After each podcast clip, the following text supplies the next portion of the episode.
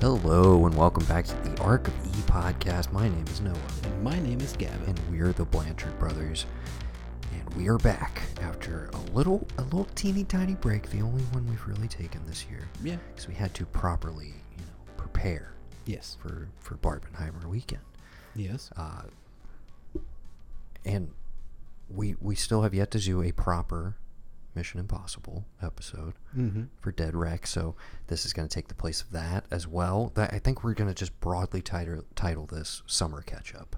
Yeah. Uh, and we're going to do movies right now. We're going to transition into TV at some point, uh, but you probably won't hear that till next week. So, Yeah. uh, yeah. Let let's So- just start. I mean, we've had we've had the weekend to reflect. We've had the weekend in a TV show. Uh, yeah, So uh, been a been a crazy We'll get to- summer. we'll we'll get to Or that as, as mom and dad call the summer that wasn't. the summer that wasn't. Right. Because Yeah. like they've been working on the deck. The guy just got it done to where like we could swim in the pool, and I think dad said he was gonna like hit the guy up as soon as he was done with the deck and be like, okay, now how much for a privacy fence? And just do that now, so the next summer. In the hot tub, yeah, of course. just knock it all out. hmm Five revenue streams, guys. That's what you're looking for. You want to have a solid retirement, uh, a good pension for retirement. yourself, a That- retirement. That sounds like an interesting yeah, concept. five, five different revenue streams. Who'd Okay. thought? Uh, let's not get too lost in that. We saw Oppenheimer. Separately, not together. Not yes, separately. I saw it in 77 millimeter IMAX. Seventy-seven. So you found a whole new format. Yes. Awesome. Mhm. Okay. It 70 really, it really, I believe this is what you're talking about. 77 millimeter. Yeah, dude. You didn't see it in that cut, dude? Nah, It I changes didn't the know whole such movie, a print existed. Like, uh, apparently, I was watching. Like when you're getting to see So Adams through his eyes, it- it's like, oh my god. seventy mil IMAX. I don't know what it was. Just IMAX. It I was- wasn't gonna go see it in RPX. I knew that much. I was like, if I'm, I'm gonna go see this it movie, it's gonna be an IMAX movie. It was, I labeled as IMAX. It was the giant And it- IMAX at Regal because, like in Columbia, Regal has that RPX, and it was IMAX. on film. It was not a digital DCP IMAX like blown up. Eh? I see. Okay. Anyways, I don't know. weirdly, Charleston I don't think has a single IMAX screen. I thought the the well, no, that was the. They have uh, some RPX. They have some large format theaters, I'm thinking which the uh, would to. basically be referred to as LieMAX. But uh, I saw it in just a, a big big old screen. Mhm. I had to go to North Charleston for this one because my my theater right by the house was booked out well in advance. Yeah. Uh, so I made the drive over to North Charleston. Uh, it was packed. It was the most packed I've seen Oh, yeah. a movie theater in a long time, which was refreshing. Go to the movies a lot. Definitely, uh, you know, more packed than Dead Wreck weekend, Yeah, which we'll talk about. We'll get to it.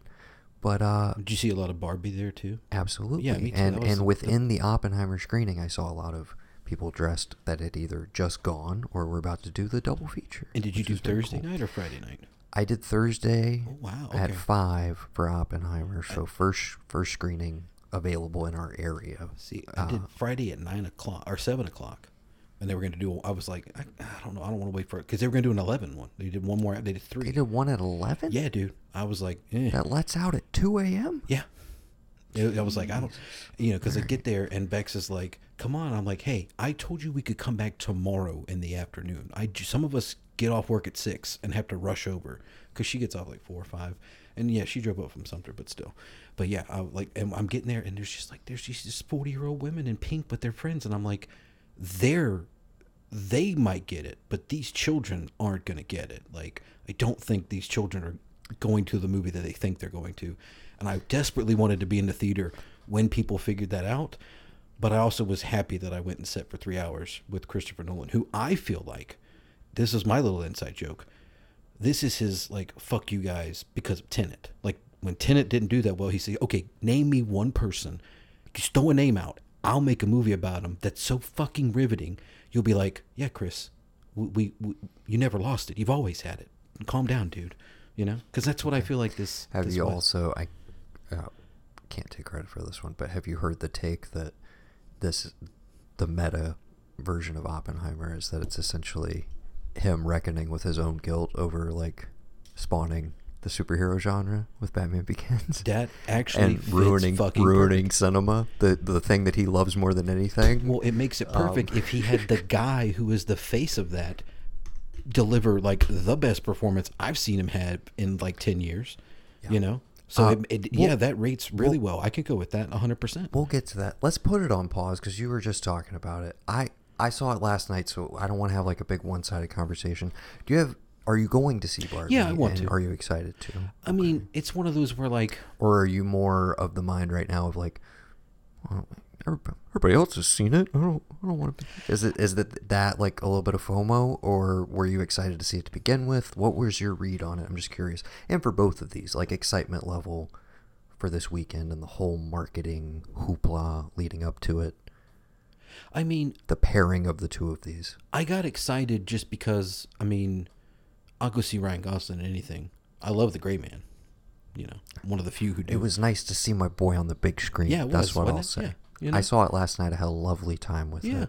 Uh, to your point, uh, yeah, I do. I mean, it's rated PG thirteen, and I think the marketing, without really spoiling what the movie is, has communicated like this is going to be subversive. So it's not like we're not aiming for like little little girls, but I think for like young women, like I think basically like ten and up, this is like it hits a sweet spot and especially like mother daughter relationships, Right. which she's obviously amazing at in like Lady Bird, for instance. Right. But um, the amount of Greta Gerwig that she was able To get to in there. get into this giant IP summer movie to me was kind of astounding. I'll tell Margot Robbie's fucking fantastic in it. Gosling is pitch perfect as you can imagine. But my Ba- biggest, my biggest thing. go ahead. I wanted it to be a hit, and I wanted to be successful. I mean, it is a Yeah. big old fat, fat hit right now. Well, and mainly Um, because like I spent most of Christmas around Christmas December getting all of Bex's old like year limited edition collector Barbies out and taking photos because I was like, when this movie comes out in July, we're gonna we're gonna post these on every every place. We, we're living large. we're gonna we're gonna see just how much people really love Barbie. Are they gonna go to Mercari or eBay or wherever and get this whole collection? Because it's like twenty years of stuff. And she's like, I've never opened them. I know her. It's just something my mom got me, and I'm like, well, let's just see. So like, I want. I knew it was gonna be a big hit. Um, it's interesting that like, you know, it's. I don't know because I don't have children, and I mean, I'm a. I had an Aladdin and Jasmine Barbie when I was a kid. I had uh, Baywatch, Right, A, yeah. a two set, Which which I believe was the guy came with a uh, like a what do you call it? A ski doo? Yeah, yeah. Right? Jet ski. Jet ski. Yeah. Yes. And the woman who was a rough approximation, I guess, of Pamela Anderson, Right. but in my head it was Summer, Yeah. uh, who was my, my personal favorite as a Who's kid watching Baywatch. Summer. Nicole short- Yeah, short hair, Yeah, short yeah. blonde hair. Yeah. And and Matt, Yes. who I was like, that's the guy. But she came with a dolphin, if I remember correctly. Okay. He came with a jet ski. But I, yeah. And I have my Becky's- Baywatch Barbies. Becky actually has the Jeep for what, a four year old? Four or five year old? and a boat for Baywatch Barbie as well. yeah. Yeah, no, and it's like it's one of those things. It's weird to think about, like, and I loved it. Like the first trailer, seeing it of like the pairing with like 2001.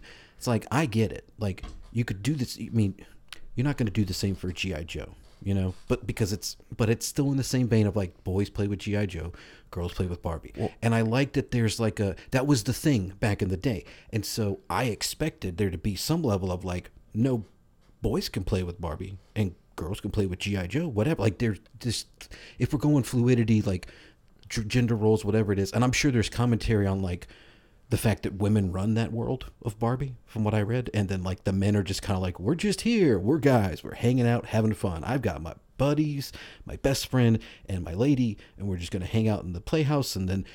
Just hearing her be like, "Do "You guys ever think about death?" I was like, "I'm in, dude. I want to watch this shit because like that's hilarious to me to think of like a, just on a level of like a toy thinking that much less a woman who's like part of a matriarchy having bigger questions about what what her life and like her existence is like that's the shit basically where I'm like, I feel like a young child will a a lot of the more subversive elements will go over their head, so any concern over that is kind of irrelevant. That's a lot of I've seen a lot of shit about that online. But anyways, Um, I just genuinely think they would be bored and confused by pretty much the last like the last act of the movie. Right. That is like, you know, some pretty heady themes on, again for, you know, putting into a a big old piece of IP. Yeah. I thought it really really worked. It doesn't land the plane on like all of its ideas, but it has a lot of them. Yeah. And the performances are great. The art direction in particular and like set design, the costumes, dude.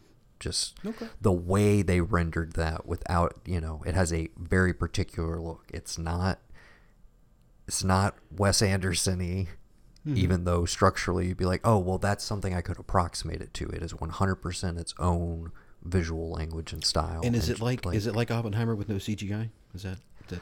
I mean, there. To that point, no bullshit. I was genuinely blown away. Where I'm like, these two conceivably are going head to head on some technical Oscars because Mm-hmm. if the again if the, the art direction and all of that is not nominated for Barbie, I would be astounded because what they achieved practically Right. Is pretty pretty wild when Yeah. you see it. I look forward to having a more in depth conversation with you, but, you know, solid thumbs up for me. I look forward to our further discussion. I just wanted to say we we didn't get to do the full on double feature experience. I had to wait till Monday. Hmm. I saw it last night because, I mean, it was book solid, dude. I was trying to get a decent seat basically since Thursday. Like when I got out of Oppenheimer, in the back of my head, I was like, I, I really would like to do both tonight. Like, let me see if I can pull it off. And everything was just completely blotted out. And so I get up on Friday and I'm like, all right, I work a half day. Let me see. Let me see. Nothing. Saturday, I was like, first screening, surely there'll be something available. Nothing, dude. Uh, Nothing I went to good the or very. book solid. What's that? Nothing good or book solid. We're talking book solid for Oh, shit. most showings Okay. here. I think the final figure was like somewhere around 337 worldwide, Yeah, that sounds about right. which is insane and awesome. I'm curious to see like I'm saying, I think it will have those kind of legs like I was just talking about earlier of people who are just like, "Oh, I don't want to be left out of the conversation." Like I wasn't going to go see it or I was kind of on the fence about it, but it feels like everybody in the world's seen it but me. So I feel like it'll have that second wave plus there's not like a huge opener next weekend. There's Disney's Haunted Mansion, which looks fun, but I don't expect to really make a No. dent. And then there's Talk to Me, the A24 horror movie that is supposed to be like the belle of the ball, uh, Hmm. and I'm very, very excited for. But uh, I think that'll do well with the horror heads, but uh, it's probably not going to be like light the world on fire or anything right yeah, out of the I've gate. got I've got a 128 to 145 million budget, and as of today on IMDb, just roughing it, 380, 382.4. So 382 worldwide. Uh, that's just box office. It doesn't break down worldwide or not. So? It, that is worldwide. Yeah, it's like one. It did like 160, I think, domestic. Yeah. Biggest opening for female director. Biggest opening of the year. yeah, Uh, big ol' success. And to that point, as we transition into Oppenheimer, I think it's hard to argue that this was not a rising tide lifting all boats sort of situation. Oh, yeah, Because yeah. I think if Oppenheimer came out this same weekend and say Barbie was next weekend, it get dead in the water. I mean, I don't think it would be dead in the water. I just I don't think it would have done 80 million opening weekend. I don't I don't think it would have. yeah, I think the like weirdly the marketing of these two movies that on their surface could not be more different from each other, but actually have some weird parallels that Yeah. we could get into. They are kind of about uh, reckoning with complicated figures from uh, recent American history. Uh, so they have that in common. And uh, yeah. So but yeah, I think it it was just everybody got wrapped up in the hype of it. But to release this movie, a three hour biopic that is like super talky, very fast paced, and you got you got to stick with it. You got to go for it, and it's not really like a oh yeah, that was an awesome time at the movies sort of movie. To sell that in the summer when I'm just like this is this is so clearly a fall awards contender. Like mm-hmm. this should be going head to head with Killers of the Flower Moon Oh, in my yeah. head. Yeah, yeah, definitely. The ability for him on his name pretty much alone. I mean this cast is stacked. Dude. But it's let's be real. It's his name and the subject matter that you're just like th- those are the selling points. I cannot think of another director working right now who could open something on this scale Yeah. with this like with this at the center of it. And it just was kind of a reaffirmation. I was like, he he's a household name at this point. Yeah. For To- more than okay. just the film Twitter bros that Let we like to me- like peg him with. question, though. He's he's a dude. Did you He's catch? been for a while. Did you catch Cillian Murphy and Marc Maron's conversation? I did. Of course, I listened. So the fact that he's like, the, yeah, we, me and Chris ran into you, and you, you were too cool for us, and like you talked He to me, but you didn't know it was Christopher Nolan. Christopher Nolan. I'm like, and he's like, oh yeah, fuck, I messed that up really bad. I'm like, You're definitely never going to be in a Chris Nolan. Right, you know, but it's also, of course, that's that's on brand for him. But like, you got to think at some point, Christopher Nolan was like, "Wow, that guy's pretty cool." Like, he just he didn't speak to me at all. I, I I commented on his his boots, and he was just like, "Oh yeah, they're these." Like I like like I'm supposed to know what this brand is, and I just I think that lends its credit to because it's like it's the argument that like one of my favorite um what he was a podcast Jason Pargin he back when the Cracked podcast was big he would talk about how like YouTube stars could go out to, to lunch with their families and nobody would know they're millionaires. I think it lends itself like, yes, us film nerds, we're gonna know who Chris Nolan is.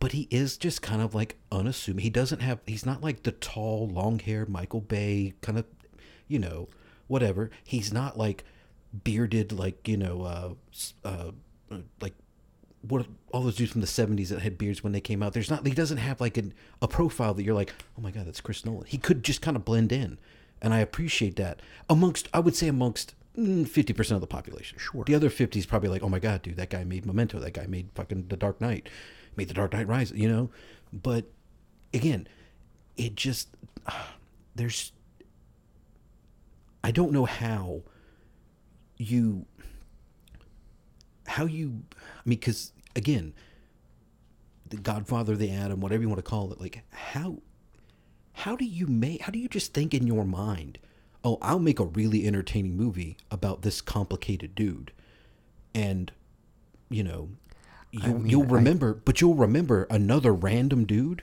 that is a true part of his story. You'll remember not only that like my lead guy nails it but the who i would argue is the supporting dude fucking kills it. Like i'm sorry i don't care what anybody says. That robert downey jr performance one of the best ones i've seen from him in years like fucking years dude and let's not forget fucking Gary Oldman is in this movie for five minutes and basically just kind of shuts it down and is like, no, I'm still like a great, like, you know, character actor, performer, you know. I'm in this too, you know. That was probably my like my second favorite scene. Okay. So yeah. I mean, where do you, where do you want to start? Do you like? I, I was going to ask you. I mean, Jesus so, Christ. Okay, one of the things that I thought was interesting, and Uh, spoilers for Oppenheimer. Yeah, if you haven't seen Oppenheimer, you should go see it. Are we saying Oppenheimer first, then Barbie, or Barbie then Oppenheimer? In terms of order, Yeah, if you're doing the double feature, mm-hmm. Oppenheimer, Barbie, yeah, you got to end with lightly. with like maybe like dinner in between. yeah, that works. Yeah. Make So- a day of it. Yeah.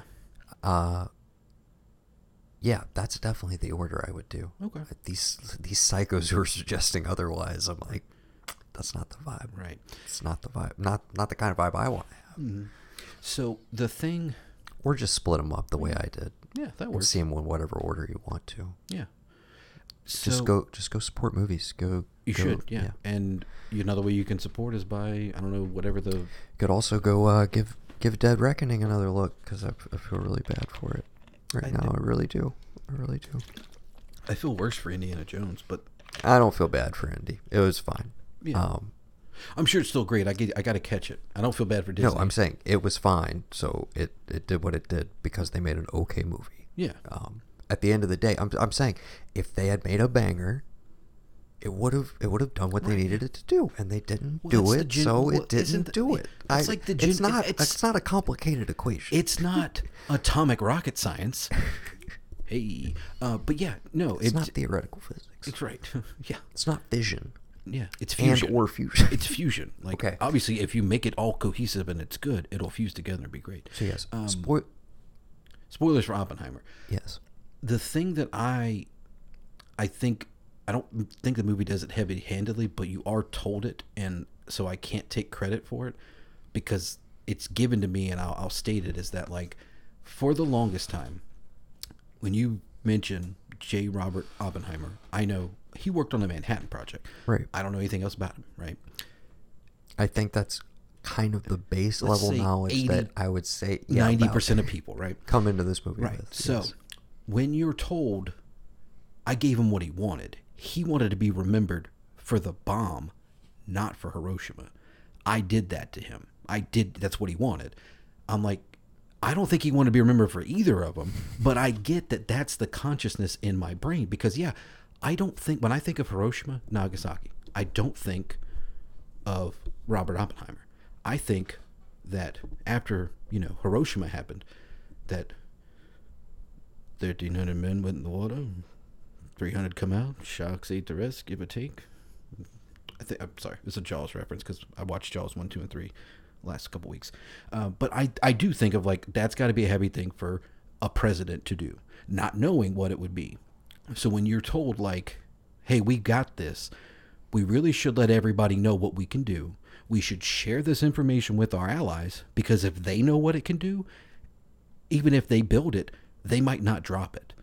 But the decision to say, nah, dude, we're just going to drop it on them, see what happens. Fuck it. You know, we're, we're going to wing it. Do you remember what happened four years, you know, five years ago? You don't? Okay. Well, let me tell you. Because you could have. You could have said, look, look out, look out to this tiny little island. Um, you know, get a boat, and go out to this tiny little island. We're going to drop this new thing we built on this island. See if you want that, like, you know, mainland Japan. And who knows? Maybe seeing that kind of destruction, the Japanese might have said, "All right, we're good, surrender." But we didn't do that. So to have this, have the like the mind, the awareness, the forethought, and the idea of like, if we don't do this, the people who are trying to like, you know, tear the world apart, if they are probably going to try and do it anyway, so we should we should do it. To figure out halfway through that, well, they're done. Should we even keep doing this? Well, yeah, we should probably keep doing this. We should still do this thing and then to see what it does and just that shot of them watching them the two things leave on the boat on the on the truck i'm like dude how how could you knowing like what that can do? Like that's that's it, it, i can't imagine like that sort of like burden of thinking like i just made this thing and it will there is no doubting that like i mean we thought it was going to burn the world up. We thought it was going to like it could like start a fire that never ended and that's the end of us you know the whole planet. Theoretically it could. It didn't but it also did a lot of damage. And so we're going to drop and th- with matt damon be like oh we're going to drop it here and then we're going to drop it here and we're going to keep doing it until they stop. And it's like you understand the rationale but you can't look at it now and feel good about it. I can understand and I appreciate being shown how people felt good about it in the moment. But every one of us, there's only one person alive that I know of, that I personally know, who's lived in both worlds, and that's our grandfather. He was born before we he was born as all this all these guys are thinking and doing this stuff, sort of. You know, mm-hmm. when's the theory of relativity for Einstein? Like it's mid twenties? Sure. So he's born around, he's born, you know, depression still. But he's an adult man when we split the atom and we drop a bomb on the Japanese, you know? Mm-hmm. And the love and affinity I have for that country, having grown up over there, I constantly think about what it means to be the only country, nation, ethnicity, group, whatever, to ever have that sort of destruction wrought on them and what they've done since. To the point I've said it before, they don't. It's not a war memorial. It's a peace memorial.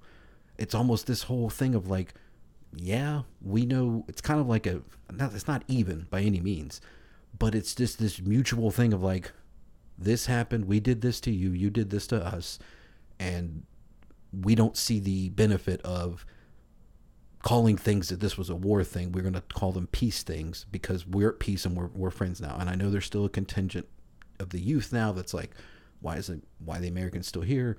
That's neither here nor there. But it just, I feel like so that's much. always going to be present, but o- overall, I mean, that's that's something that almost I would like to see another movie made about. But yeah, Yeah. th- uh, the way that our two nations have like semi, not semi, but like very much, very succinctly, very quickly afterward, like kind of like mid to late 1960s forward when you start getting like the influx of business and all of that. Oh, I, it starts 1960 with when they when is- they rebuilt all that stuff for the Olympics. Everybody being shocked, like, "Oh my god, dude, this place was pretty interesting how we all at the end of the day were like oh yeah but we all kind of like money so i guess that trumps everything Mm-hmm. and we can find some common ground uh, I mean, yeah. and you can because you got to ask yourself in the grand scheme of things, who really won that one? Who who are we indebted to? Where's our technology come from? Where do we send? Where are we sending a lot of money? And again, we cut off their oil, kind of forced their hand a little bit. They didn't have to do what they did, but they did. Same thing with us. We didn't have to do what we did back, but we did. And that is the beauty of this movie is that it doesn't matter where you're coming from it at. It only to me, it only exists in that presence. And I don't think there's like I wasn't sure what I was going to see.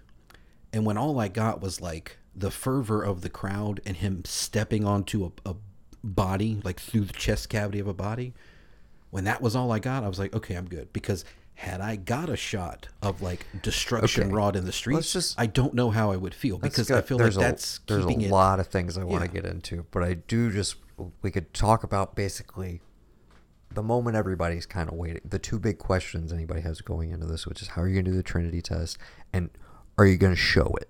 Right. Like to put it bluntly, the amount of people I have seen online trying to like attempt to elegantly state that they are somehow disappointed with the fact that we didn't see it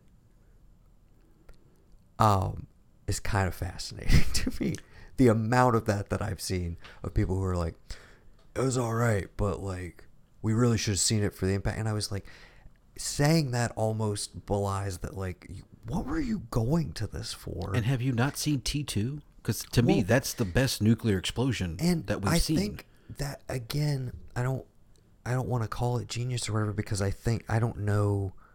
I haven't read American Prometheus, which is where like most of this comes from, and I don't know how, if that is written in sections in first person, the way that he has essentially tried to split brain this of the sub- subjective and objective view of all of this, color versus black and white which I appreciated. We but talk about it in a minute. I think the overall gambit of that totally works and really like it's so it crystallized for me in that sequence you're talking about where I was like this is why you do it this way Mm-hmm. because there's no way and even there's a moment a little bit later where they're seeing slides Mm-hmm. of the you aftermath don't see and we don't see it. And I- I and they just that. play it on his face. And it would and i realize some people i've have issue whatever fuck what everybody else thinks i i i thought it was extremely effective and it's the la it's the last thing i expected from nolan. And again i i think i was on the record on a couple of pods prior with some reservations that just like i don't know if he has all of this in him with like his particular style and everything for what I think this movie needs to be. Mm-hmm. And I want to just say like he completely proved me wrong. Right. Like all my reservations about how it would be hel- handled and like whether it would be elegantly done were total like I thought every choice while again it it the almost actively going against the expectation of how you're going to play these big historical moments.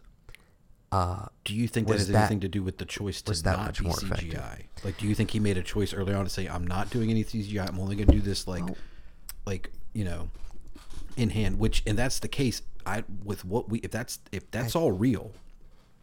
If like th- that shot of like the Trinity test, if that's like not a CGI explosion. It may be camera lighting and tricks and all that, not as big as we think, but I think like by posing the question beforehand of like, if we do this, is there potential that like basically these things we've been getting glimpses of in his mind's eye of like just molecules and things burning around, could that start? And it, it- ends the movie with the planet burning up and whatnot. But like, could that start here? So you ask that question first, and you're in your mind, you're like, wait a minute, did they really think? Because again, we all going into this, we know what happened. We know what we we think we know what happened. We have a version of it in our Yes, head. the the So- ability to sustain like this incredible level of pace and tension for I again I, I wasn't I was definitely not looking at my watch at any point in this movie um but for what feels like the first like 2 hours Mm-hmm. straight yeah, building up to the Trinity test is kind I mean the first 10 minutes of this is basically like training you for how to watch it. It's Right. basically like okay, like here here's the pace I'm moving at like, you know, just yes, this is meant to be overwhelming, but like I'm trying to get you in his headspace. There's a point to this, all of that. Um and yeah, the way it kind of spits you out on the end of those two hours with the culmination of, like you said, we have the Trinity test sequence, which I think, okay, you said, did, was it a convention of like, was it CGI? In my head canon, what I like to think is he, like a lot of people, like a lot of cool people, like you and I, they saw Twin Peaks The Return episode 8, and they were like, well, I can't do that because it's already been done right. the best pos I'm sorry. In my book, he Yeah. I, in my book it's still Lynch baby. Yeah. And I know that's CGI, but that sequence is the best distillation I think of and it's a again a formal metaphor, it's art within itself and it goes inside of this thing that we normally only ever see from a distance. Completely different aims, completely different styles or whatever. But I think he was like, I can't do I can't just do that because it exists. Mm-hmm. Like, but and you know he saw it. I'm sorry, you know he saw it. So in my head canon, I'm like, I think that's that's part of it. Is I can't go too like. I can't I- get lynched with it. I well, got it. that's what I'm saying. Is I think what was interesting is he's playing with some like kind of like what for a mainstream audience is probably some really out there techniques with some of the like emulsions and stuff you're seeing in the practical Mm-hmm. like visualizations of what's going on inside this dude's head early Mm-hmm. on. Um, and I think the choice in that moment, as I remember it, to not play any of that and to just have the moment itself, have it play on the reaction of the actor, you know, the, everybody observing it, the Oh, moment the, of the this. fucking Safdie just putting the zinc on his face. Dude, I was like, okay, dude, no, we're dude, gonna have character actor Yeah. corner where we're just gonna definitely. go through the cast list Yeah. and we're gonna try and determine like Who is the best who was the best, yeah, who was the best boy of the Yeah. supporting cast because my God, um, but But again, but I think that that the, I'm sorry, you- the way it spits you out on the end of that though, and then the movie has been like just rushing this whole time, and then it really slows down for a minute, mm-hmm. and I was like, "This is this is why you make this movie three hours. Ultimately, this is why you make this movie three hours, so you can have the actual like physical pace of the movie slow down to let you Mm-hmm. process like the weight of all of this and really mm-hmm. think about it for a little bit. And the pace, like really, there's a there's a hard cut. I think he does a hard cut to black, and then when it fades up, it feels like, oh shit, we're all, we're uh, but we're almost like back on fast forward again now, even though things have slowed down a bit. But it's that sequence you're talking about where they pack him up, and it's mm-hmm. him and Safdie uh, Teller as the scientist standing there as they're driven off, and it's like this thing's not in your hands anymore, and it's like, okay, now we're gonna like collide. somebody else builds a bigger the- one, all- you're it. Exactly. Yeah. Uh, and yeah, I want.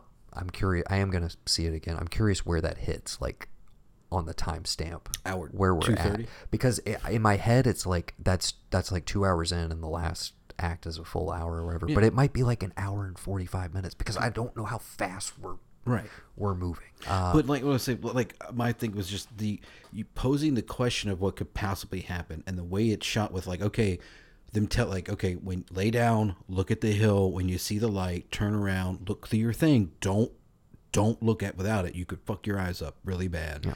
You know, and then the tension of is it even going to work? We had the storm. We're going to wait it out. Yada yada yada, and. I felt so bad for Bex because like sound was crazy in the IMAX, and she sometimes has a problem with her ears but she told me afterwards she was like i knew when i saw the flash to like go ahead and get ready And when I'm like, she's like, and I went, when is this gonna? And it happened to her. I was like, I'm so sorry, but like, it just, it does, it just, it doesn't even. There's no like, it's just, boom, it's there. Like the blast hits them all. Like just the force, you know, ten miles away. You feel, you know, and it's just, you are given enough with what they're fearing could happen, with what the reaction is to them. And again, they're all excited. You know, it did work. What you've been doing here for it's worth all the money in the world. Get it in get it in a crate, get it on a plane. You know, just mm-hmm. the the fact that like The reality does setting not in, Matt Damon like, does not come and say anything to him. Matt Damon looks at him coming back, turns around, and goes to get on the phone with somebody. Uh, great. We're not buddies. You may we may have built a rapport. You know, I may not say the worst things about you later on, but like, I got a job to do. You know, and and, and the fact that it's underpinned with that, I think everything built into that sequence. I would have been really upset if I saw another sequence. I would have been upset if I saw the reaction to that onto the people it was used to, because I didn't Well, need and to. it- it and it would what in my what in my mind break- happened is worse. it would break the subjective uh, Right. experience of he didn't see it. He didn't know when it was happening. Right. Like he finds out when the rest of the world does. Right. Um, so yeah, again, that was all very purposeful to me, and purposeful for like what the movie's going for. And again, that expanded kind of time afterward, and particularly the kind of extended horror show sequence of like him giving the speech, the like The the, surreal elements coming in the coming flapping in. of people's skin that are celebrating. Yes. that is probably. I, I'm glad I got that, but like I also like I I don't need anything other than that because I can understand this guy being like. I don't know exactly what's going to happen. I haven't seen pictures of this thing. In my mind, the way my mind works, I'm visualizing all these people who are in a fervor about like how great they did because in some way I can argue, and it should be stated, that they should be because they all left their lives, they came to this desert, and they worked on this one thing. Whether they had qualms about what they were doing, the moral ambiguity of it, the scruples as they call it, that's not relevant in that scene. They're all happy that they did the job that they came to do, regardless of it, you know. And the fact that he's, I don't know how true it is. I haven't read it. I don't know if the whole thing about like, I hate we couldn't do it to Germany, and I bet the people in Tokyo didn't didn't like it. I'm like, that doesn't sting that bad to me because you don't know. You have no frame of mind or reference to know exactly way- what horror you've wrought on the world. the way it's played in the movie is he's it, you know it's played and delivered in such a way where it's like that's not his actual you know Not he's feeling. playing to the crowd he's, but the, it yeah. gets, but it, it also it kicks off the start of Oppenheimer, the politician, Well, the guy we- who has to sell. the movie up to that Yeah. point has not been shy about like questioning like what the fuck it, what's up with this guy Mm-hmm. and the way that onion is like slowly peeled i think is like very effective Oh, yeah. but and i think he remains pretty elliptical and obtuse throughout Mm-hmm. intentionally so i and i don't think the movie i've seen some reactions that it lets him off the hook or it tries to martyr him at the end and i, I really did not i came away feeling like this was a complicated rendering of a of a very dude. complicated individual and doesn't really like doesn't tell you how to to You're I never felt like I was being manipulated No. into sympathizing with anyone really. And some people have pointed out that it's like you kind of have sh- structurally or whatever. You have Damon as your kind of like go-to good guy or whatever. Like Right. he's representing the military, but in general, you're like, I like this guy. He's a likable presence, even though he's kind of rough and gruff in this Mm-hmm. or whatever. And then you have Downey, who you know, again, spoilers, makes the turn to like he's kind of the villain of the piece in the back for half. no, I, I lo- just for one of the most ridiculous Just reasons for, ever. for sheer bitterness, which I think again is an echo of like that. At the end of the day, is what you're dealing with. You're dealing with the pettiness Right. of men of great power, and that's the shit that's gonna do us all in. Uh huh. Like that's, I think he's very clearly showing you like this little quote unquote microaggression is like the kind of shit that can lead to bombs being dropped, Right, and but l- loss of life. to to your point, one of my one like my second favorite scene is when he does go to Truman and say, "I feel like," and I don't again, I don't know if this happened. I feel like I have blood on my hands. He's like, "Do you think the people of Japan give a fuck about you?" Basically, like they they might have even applauded you for your efforts and what you did with science. They fucking hate me. Don't let that cry baby in in my here. Office. Yes, yeah. You think they give a shit about you? I dropped in on a motherfucker. Don't take that away from me by saying you have hard feelings about it. You don't know. You did your job. You did the thing. You made it. And you told us we probably shouldn't do it. But you know what? I'm the president of the United States, and I made the decision to save countless American lives and drop that motherfucker not once, but twice. Okay? You gonna come in here and talk to me about feelings?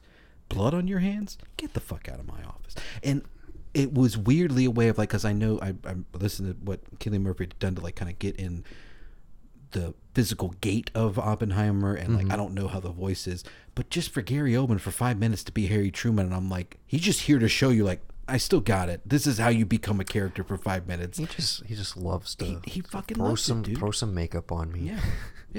Let me play It's around. that simple, you know. Okay, uh, I think this is a good time to uh, Yeah, to break into character actor corner. because everybody and their fucking mother is in this movie, dude. Okay, so early on, I'm gonna pull up the list. It's probably it's kind of probably gonna be by billing, I would imagine. Yeah, I would Hold imagine on. so. IMDb's weird sometimes though. Sometimes it's by like star meter profile. Oppenheimer. And just checking in with the box office while we're over here. It's like two hundred um, something, It is currently at 209 worldwide. so double the bu- budget. Double the budget. That ain't bad. Solid. Well, it looked like a hundred million dollar movie. I'll tell It you. that. yeah. All of it on the screen. That's and uh, sure. I think they said what like a couple of like maybe a couple months, not not too long. Didn't take too long to like actually physically shoot. Or something like 57 Yeah, days or 57, something. 59 days. like. Okay. Not bad at all. Uh, so I think obviously RDJ is Strauss and uh, and Damon are kind of out of consideration here, so we'll Yeah. we'll set those aside. We got Alden Ehrenreich as the Senate aide, yes. uh, paired with uh, Where do I know him Downey from? Jr. for. I mean, he was solo. That's most people ah, forget. okay. But uh, I mean, prior to all of that, he was in Hail Caesar. He has like he Oh, that's right, he's that absolutely. Yeah, yeah. crushes in Hail Caesar, the Coen Brothers movie, which got him cast in like a billion things. But then Solo kind of like tainted it. He was in Cocaine Bear earlier this year. They- he He's was- that's where- okay, that's where I making a remember little him bit from. of a comeback. I remember him from Uh, Cocaine Bear. I've always enjoyed him. I think He's very, great, very dude. I fucking love it. Uh, yeah. Uh, Scott Grimes is also in there of ER fame uh, as the uh, rotten son of a bitch that Roger Robb, uh, Jason Clarke. He's the. Uh, inter- I mean, crushed it, dude. Dude, Jason Clarke Clarke, plays a prick better than pretty much anybody. dude. Anyone, dude. Like, have you seen? I mean, his He's fucking great. his um, uh, what the the character he plays in um, Winning Time, dude. Like, Oh, peop- People, absolutely. talk about how like, Uh, is that really how he was? Jerry West was. Jerry West, yeah, yeah. But it's like it's his own version of it. yeah, so I'm like, like, I, I, don't give it. a shit. I love that performance. exactly. But yeah, no, I've heard It- it's yeah. like completely beyond the pale. Uh, Tony Goldwyn is also Oh, in dude. the uh, in the interrogation scenes or what the hearing that's not a, Carl It's himself. for his. Uh, yeah, that's son of a bitch. Of course, Riley. of course, Carl. Carl's up there Carl as uh, as Gordon Gray. That son of Oh, a bitch. Uh, my boy Macon Blair is the defense lawyer. Uh, just great guy from a lot of Saulnier movies. Uh, The what the Blue Ruin? He's the lead in Blue Yeah, dude, Ruin. that's where- yeah, I he's, like that He's kid. also in Green Room. He's yes, the I you know know. the lieutenant. Nope. Uh, I'm not talking about. and he's a good good director. No, he's- yeah, right. no, I like He did dude. the uh, I don't feel at home in this world. And, Yep. uh, yeah, he's good. Uh, Kenneth Branagh as Niels Bohr. Fucking a. Good shit. Good shit. I'm not gonna do everybody. I'm just gonna hit some of our. Was uh was big names. Heisenberg a big dude? He did. I didn't recognize him. Was he somebody I'm supposed to recognize? Heisenberg. Uh, we'll get to him eventually. Okay. Uh, Are you not going to talk about my boy Josh Hartnett? I'm get I'm getting there, dude. Okay. All right. Uh, Tom Conti Yes. as as Albert Einstein, of course. Uh, one who like I had to be reminded, and then when I sat and thought for a second, I was like, dude, maybe he's my stealth MVP. Fucking Krumholtz, dude. Dude, Krumholtz as his buddy. I just I said the name out loud, and Becky looked at me like, "What?" I was like, "So I'll tell you later." uh, as Rabi, Isidore Rabi, um, is kind of his fellow his fellow Jew. Uh, but he's the first one to kind of be like to kind of raise the moral Yeah, he says, question. "I don't know if I wanna be a part of. This. I don't know if I want to do this, and I was just like, dude. And that honestly, dude. that he's honestly, so good. I love that is the only the the response to that. There's a line. Someone says something about our they're putting our people in camps. That was the only time I call bullshit because we didn't know what the camps were until we got back on the ground in 1944, and even later. Like we didn't know about camps until they surrendered, essentially. So the idea that somebody says, "Oh, they're putting our," and may, maybe the There, Jews were- did know. there might have been rumors. Maybe the. Jews did know. Maybe there were family things that th- either putting us in camps. We're in camps, but we didn't know like they were killing all of them in these camps. That's true, but it's another one of those like, oh, World War II just starting. Like, no, dude, we weren't calling it World War II back then. It was just the war is on. We're going, you know. Yeah. And I, I've seen people who are like, um, the flags when they're celebrating, uh, they got 50 stars. They should only have 48 because uh, Hawaii was not a fucking state back then. So uh, I it, it totally ruined the movie for me. That's like me being mad that people in the Bear didn't have hairnets. It's fucking stupid, you know. Which we can talk about that later, I'm sure. But yeah, like Uh, may I may I continue? I excuse me. Uh, you asked about Heisenberg. yeah. Uh, he somebody Matthias supposed to know? Sch- Schweighofer, I've never heard of who. Was in Army of Thieves. He was Dexter. Or Dieter, Dieter, excuse me, in uh, Army, of the, Dead. oh, the, safecracker. safecracker. Okay, I would Yeah, say he yeah, looks yeah. familiar, but I We didn't really know liked him somebody I was supposed to know. Yeah, not. I think that's big of a pretty much it. But we really liked him in that. Yeah. He was he was good. Uh, Hartnett is Ernest Lawrence uh, gets gets some nice meaty scenes in the first Oh, half. Uh, I just love seeing our boy, man. Dude, I don't know. he's yeah. the fact that he kind of took like all the dudes, Yeah. like just all of them, from from a certain age range, and was just like, I got parts for all of you. Yeah. And uh, you know they were all like, I'll do scale. I'll come and show up for a day, Mm-hmm. and like maybe most of my shit will be cut. Maybe I'll just be in the background somewhere, dude. Like, um, I haven't even gotten to. uh Oscar winner Rami Malek. I was gonna say Michael Angarano, Yeah.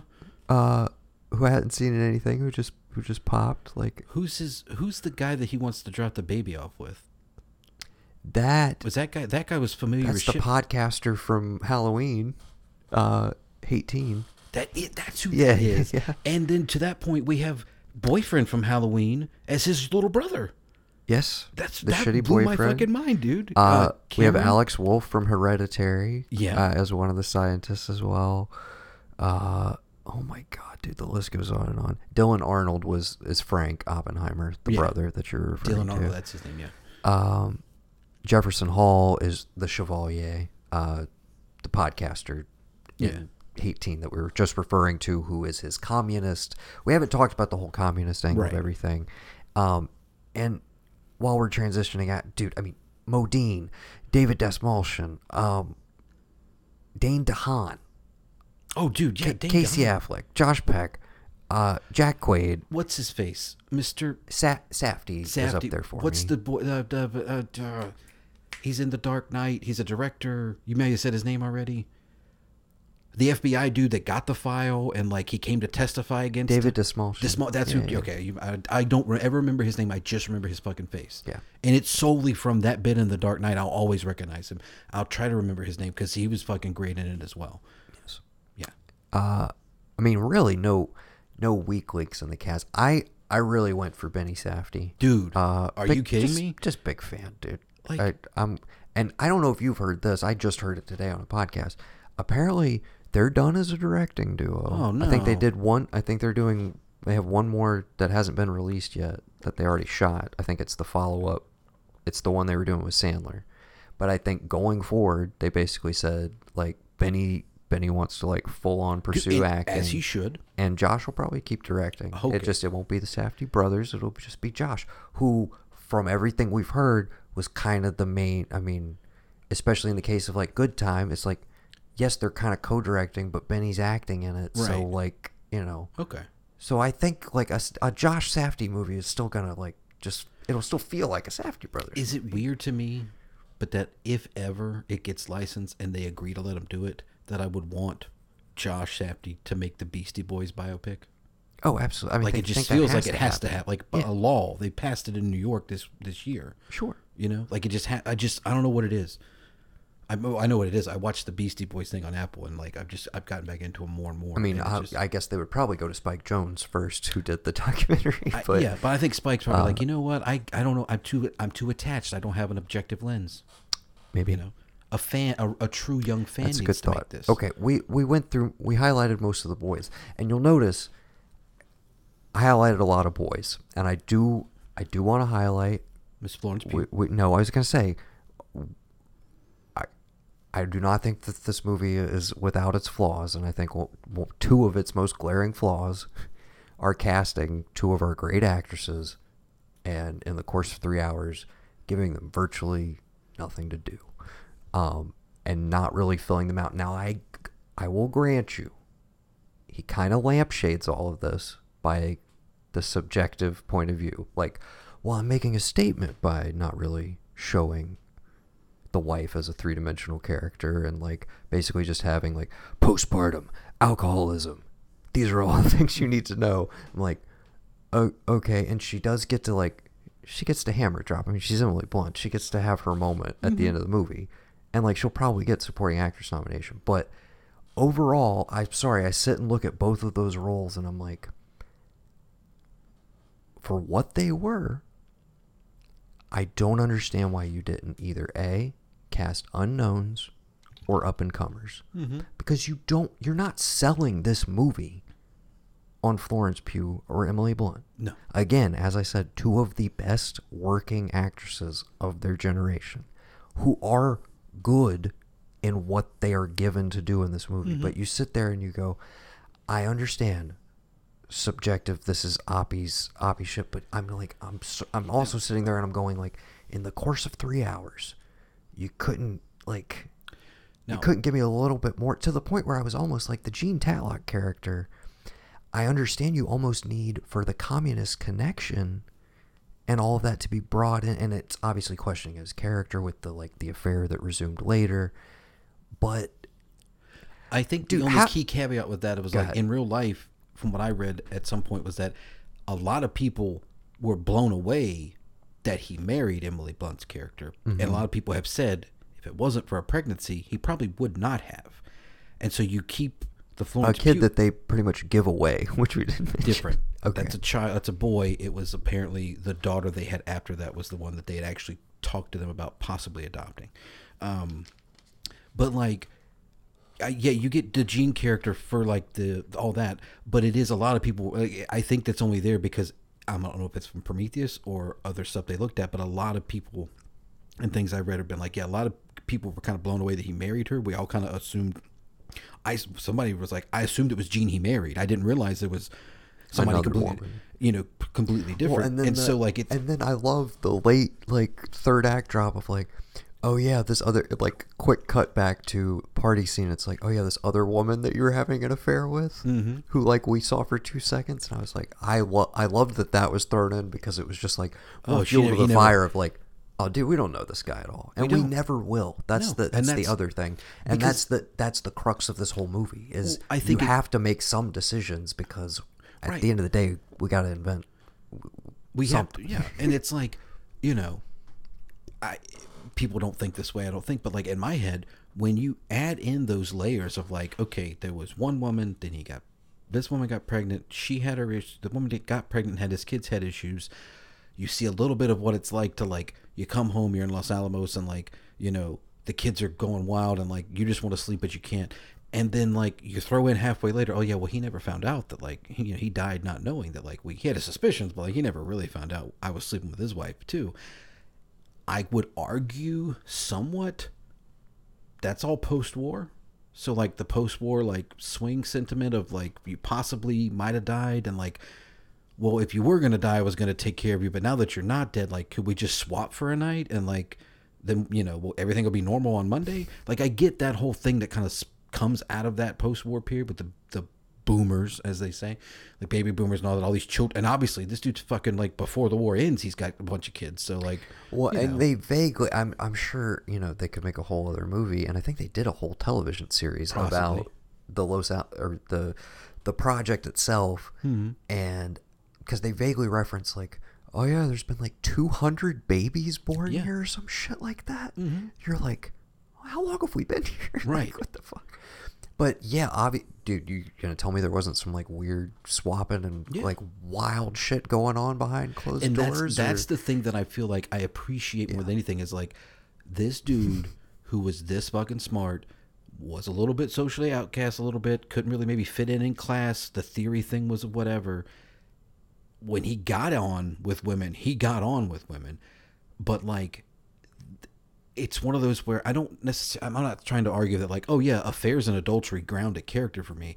But at the same time, it's like that humanizes a dude way more to me than a, you know, oh, I'm, I'm having second thoughts about the fact that I did this thing. And I'm like, no, dude, like, I get it. Like, one, you made a life and regardless of how you've treated that life but like if it's annoyed you or like you want to love it but you have this work you have this duty this obligation to this country you love. Your wife may have be having postpartum. You've taken these people like this could but that first one's before they all, all go to los alamos but like mm-hmm. you know then you move everybody here and there's just a ton of stuff going on and you're just you know you're you're all working towards the same thing. It is a it is crazy to think that like they even got it made on one hand just with the and the fact that maybe they only had one spy not a ton but allegedly only confirmed one spy that got some secrets out? Okay you know. So but the idea that like this it's like well this dude's just like me. I'm not that smart but like i get it. Like i can understand what it's like to be looked at in a certain way by the people on top and then the people that you're commanding and then the people you go home to and are like what it what the fuck you doing? Like what do you got? You know? So you Yeah, add I- all that in but then you add the fact that like you tangentially are responsible for a hundred and twenty thousand dead Japanese people. Not just from the blast, but in the 10 years after the blast, all this shit has happened. And that is on you. No, you didn't drop it, but you fucking built it. you made it possible. Yeah. You are death, the destroyer of worlds. Now you How'd live you- with that.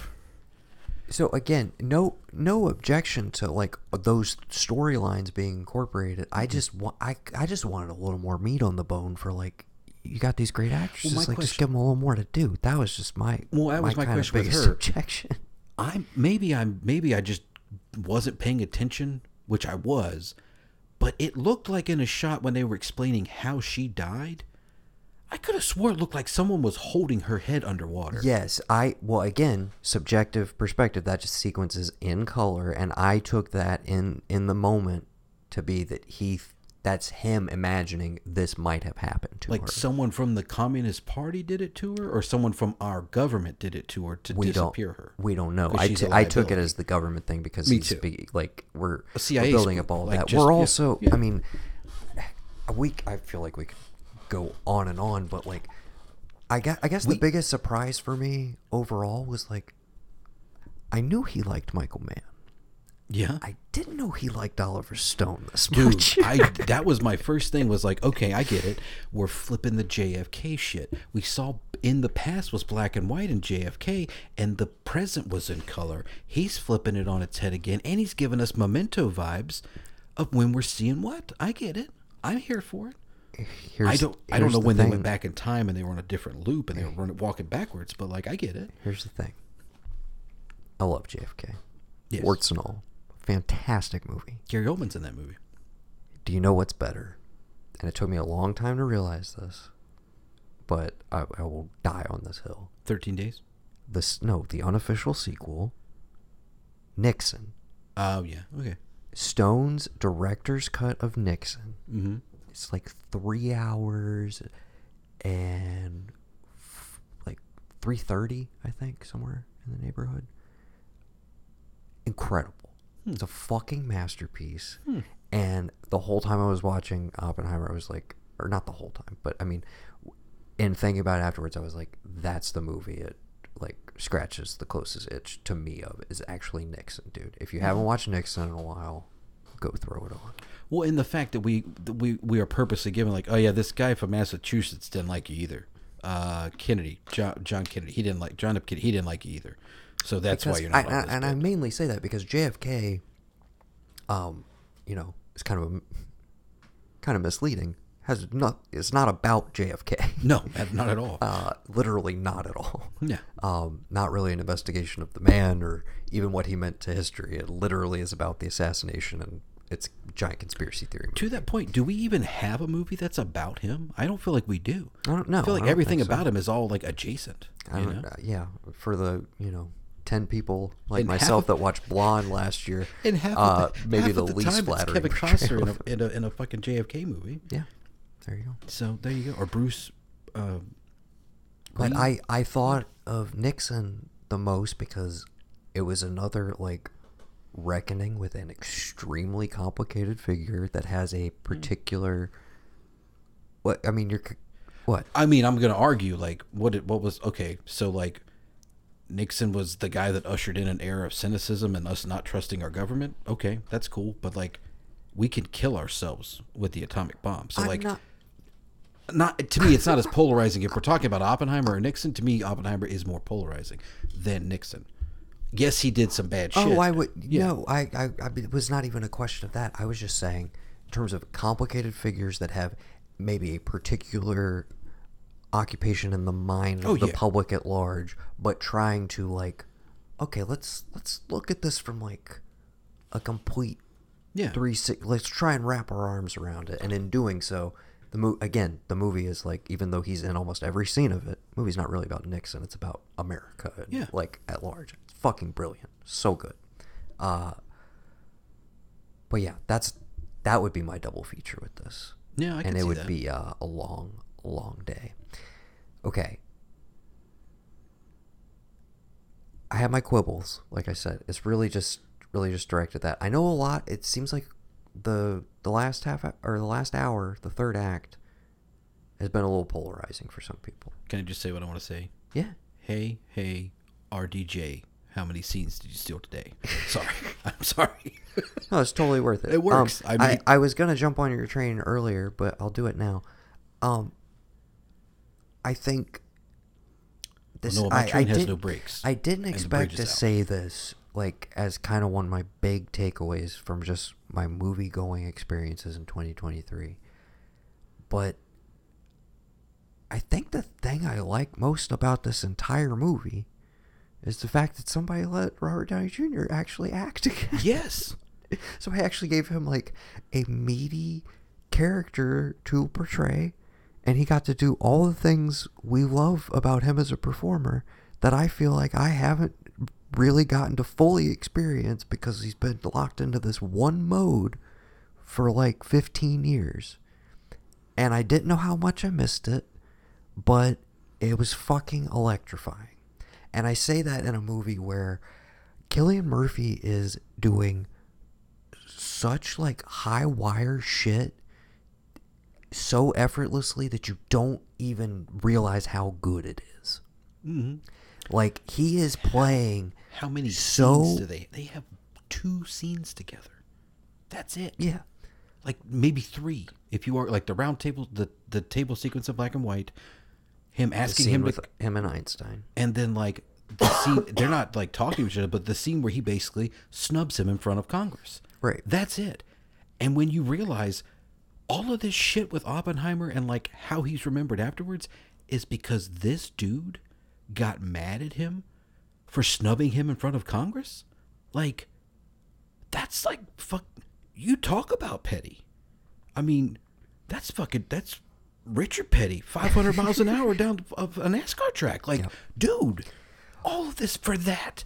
For what you gonna just you fucking tried your best to dismantle a man because he made fun of you. Like what, what like in front of Congress. Like what what do you you go through all these things you fucking break all these laws you do all these things like you you're giving federal like an fbi file you're hey why don't you when they do the turnaround and he's in the room with um what's his face you said his name earlier Dane DeHaan. Dane DeHaan yeah, and yeah. and you realize oh he was in the room with them as well I was like I, w- I wanted to start clapping because I was like, of course, Nolan. Like you're gonna give us this. all along. It was and fucking I'm sorry, Strauss the it entire is so, time, dude. I, but it, that is truly when the the Oliver Stone of it all kicks Right. in, where it. you're just like, and I was just like, oh, he's doing he's doing JFK. He's to doing that JFK point, right when now. Rami Malek came and sat down, and was like, "I'm here to say fuck this dude," but basically, I'm like, sure you were cheering. Yes, I mean, who wouldn't?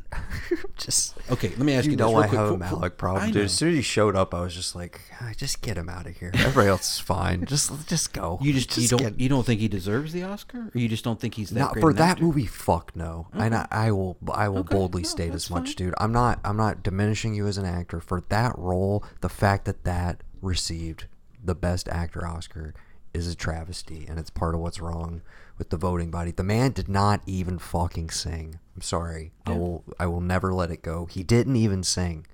He basically lip synced a fucking best actor performance. Fuck off. I'm sorry. Okay, I know you love Mr. Robot. one of, one of the one of my favorite shows. He was all right, No Time to Die, but I'll even tell you when I rewatched it, I had, a rough time with him. I've like I don't know what I don't is, get dude. it. What it is about him, dude? It's because he has a twin, right? And you just you ever think about twins? I I don't know. Okay. I don't know. You don't know if it's him or his brother, really? You can't tell. I, I tell you what it honestly is. It's his eyes. It's the Pacific. yeah. The first thing I ever saw him in was in the Pacific when Homeboy is like throwing rocks into the skull of a dead Japanese soldier. Yeah. uh, that is filled with like blood and ash and shit. It just very casually. It was like some like it was some apocalypse now shit all of a sudden in my my band of brothers essentially that I was like, whoa, where the Pacific is different. This Yeah. is uh, go and play. But that was my introduction to him as a performer. He is very disturbing in that uh that Yeah, series. yeah, yeah, he is. I watched that And after uh, I watched. I Band of don't think I've ever fully recovered from it. Maybe that's what it is. Maybe I just fundamentally don't trust that guy. Well, I'm saying, dude, if you just Which is why when he to- showed up in this, I was like, "There's no way he could be an ally." Yeah. There's no way he could. Even when he It's was doing it. I was like, I was like, I don't this. I don't trust this coming from Rami Malek. like, the scientists were upset. I, I, I, are we sure about this? I don't know. all of them, like the whole community was. They were all upset. Yeah. Okay. They didn't like how Strauss was talking about what new news to me. And again, You shanghaied him. kind of. Well, again, it you're told that like it's the stuff in front of Congress, but I'm led to believe that it's like no, it's not that, dude. He's just has no idea what he said to Einstein. what the hell did you say? and to make Einstein not want to talk to me, it's like i had nothing to do with you, bro. Yeah. and you don't rate at all. And that's the thing. It's like you're now realizing here's a man who knows that he'll never rate. He'll never be the godfather of the atomic bomb. But he could probably get on this committee somehow and be important, I guess.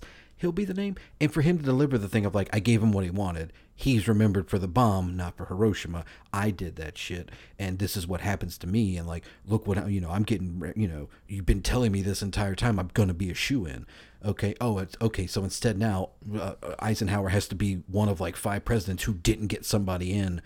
That it always happens, and it's me and Eisen. Like you look at this fucking stain on my I mean, career. as soon as the, again, me knowing none of the background or history of this, but like within the first like you know thirty minutes of the movie, because we're cross cutting through time and everything, but when they're like, "Oh, this is totally normal procedure. Nobody's ever not been confirmed," I was like, "Okay, well, he's definitely not not, getting get it, right, confirmed." yeah. Then I was like, "Okay," I was like, "So how's this gonna play out?" And again, for me, I again was was on the train and then I was I was pretty knocked out by the way he handled everything in the midsection Trinity test and the dropping of the bomb.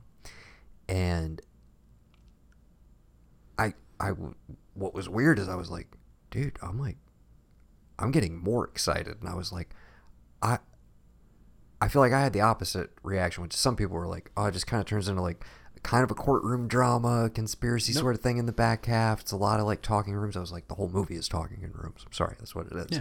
But Some rooms are bigger I than others, but no. I got so like, all right, well, I I don't know the rest. I, I don't didn't know the rest of this story. I don't know where it's going. So I was glued to my seat in the same way that I was in. It's like I know how all of this plays out. I know, hey, Trinity test it worked, and I I know what happened with the bomb, but I don't know what happened with this guy afterwards and why we've been telling this this segment. Yeah, in this the is the 50s. whole I don't reason why we're telling. why- the, it's why it's we're almost like it's this. the whole reason we're telling this movie because what happens to Oppenheimer afterwards when he.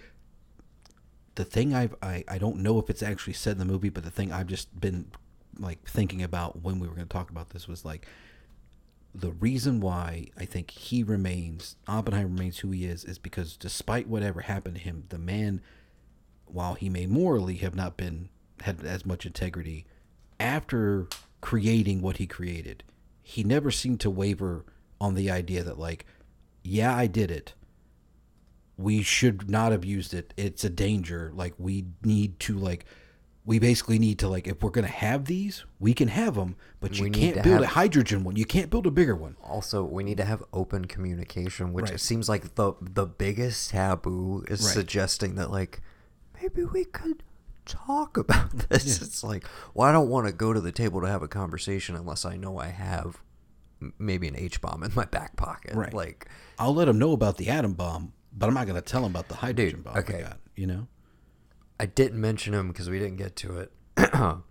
Remar coming in Oh, for dude. the most stomach churning section of the whole movie to me, even with the visuals that we get when you're in Oppie's head or whatever.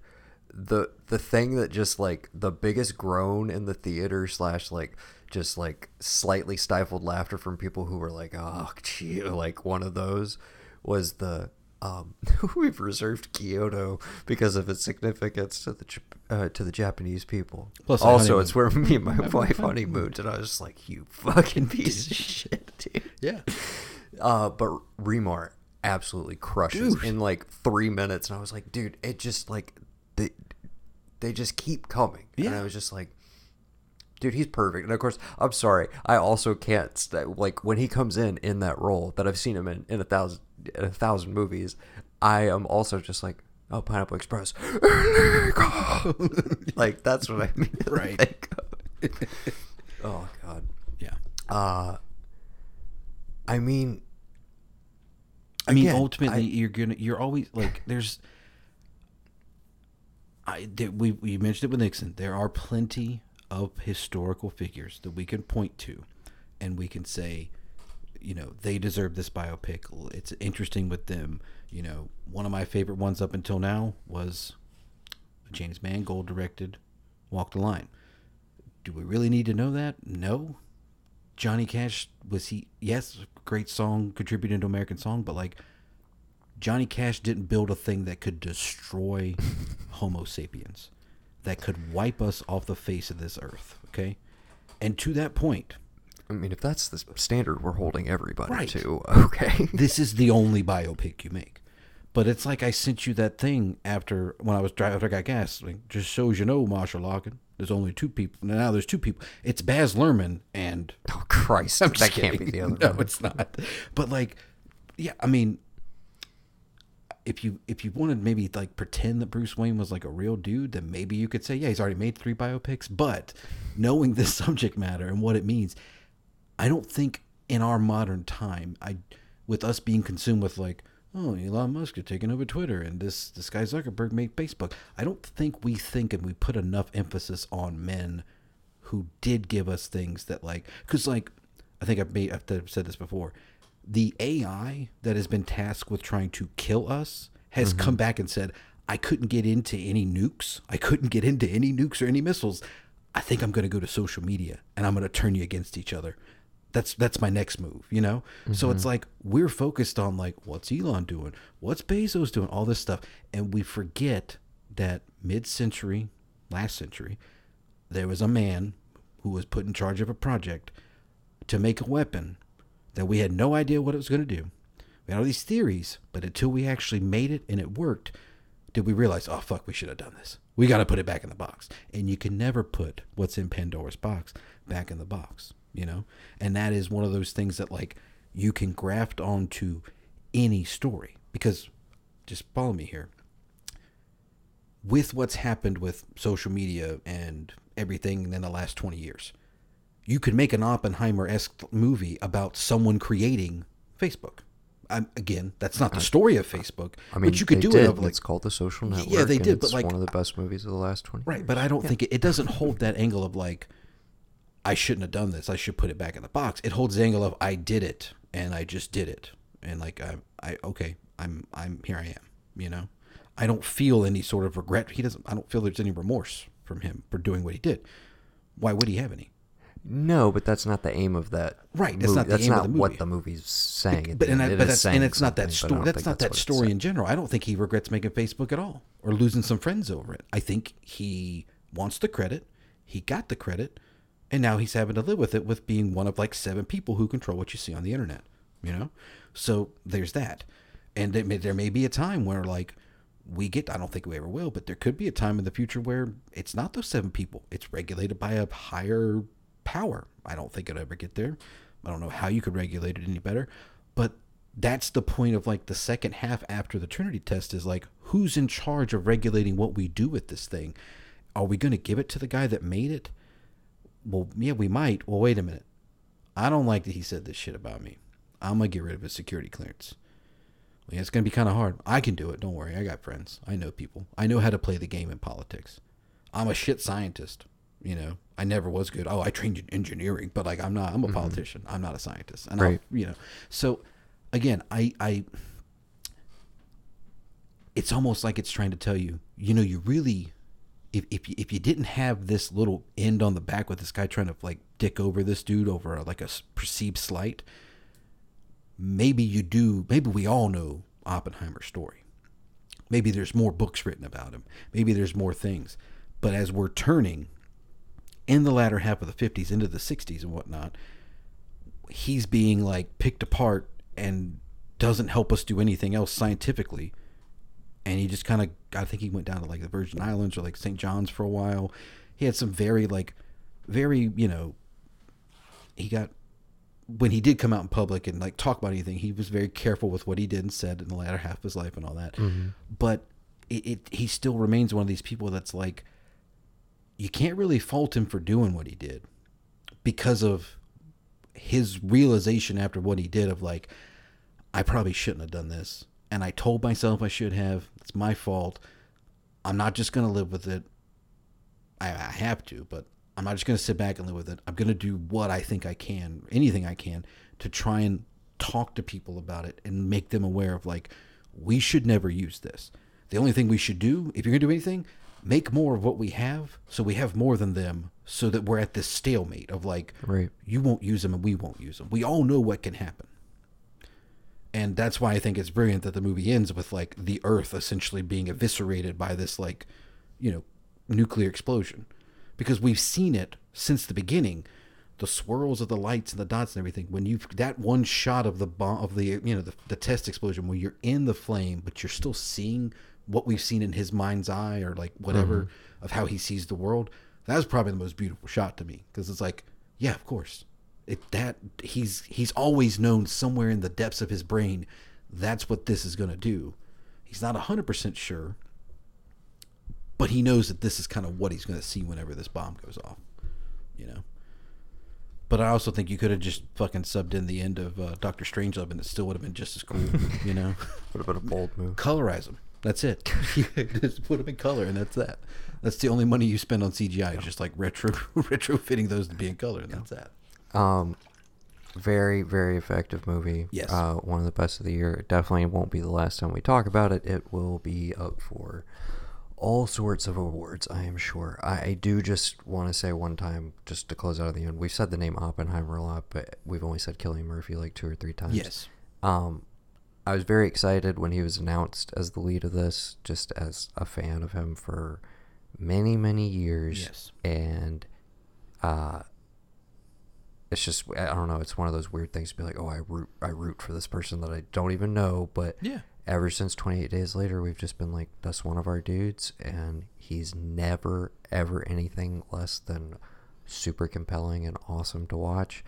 And I think this is like his like definitive performance. And again, I think it's again so good, and you you underestimate. It's like he he is practically at the center of the frame for three fucking hours, and like all of these m- big capital M movie stars orbiting around him, but it's all in service of his mm-hmm. central performance. And at, at the end of the day, I'm like, he's the one you never take your fucking eyes off of, even with this whole cavalcade of stars around him. Uh, he's just completely magnetic and completely enigmatic, which is exactly what you need. I'm si- I I'm sitting there for three hours trying to read the performance of like, well, what is he thinking? How does he actually like feel about this ultimately on the inside? Not what he's necessarily putting out there, but like, how does he really feel about this in his soul? And it he holds you with those fucking piercing blue eyes stuck in that question for three fucking hours. Um, and so does the incredible fucking Ludwig Göransson score. And this is also, oh my god, her name escapes me. This is one of the best edited Oh, movies yeah, like definitely. I have ever seen. But even in the Nolan catalog, which are uh, very much known for their, I, and let me look her up. I'm pretty sure I'm correct. I guess Jennifer Lame, who also. Let me just take you through her. Please do. Okay.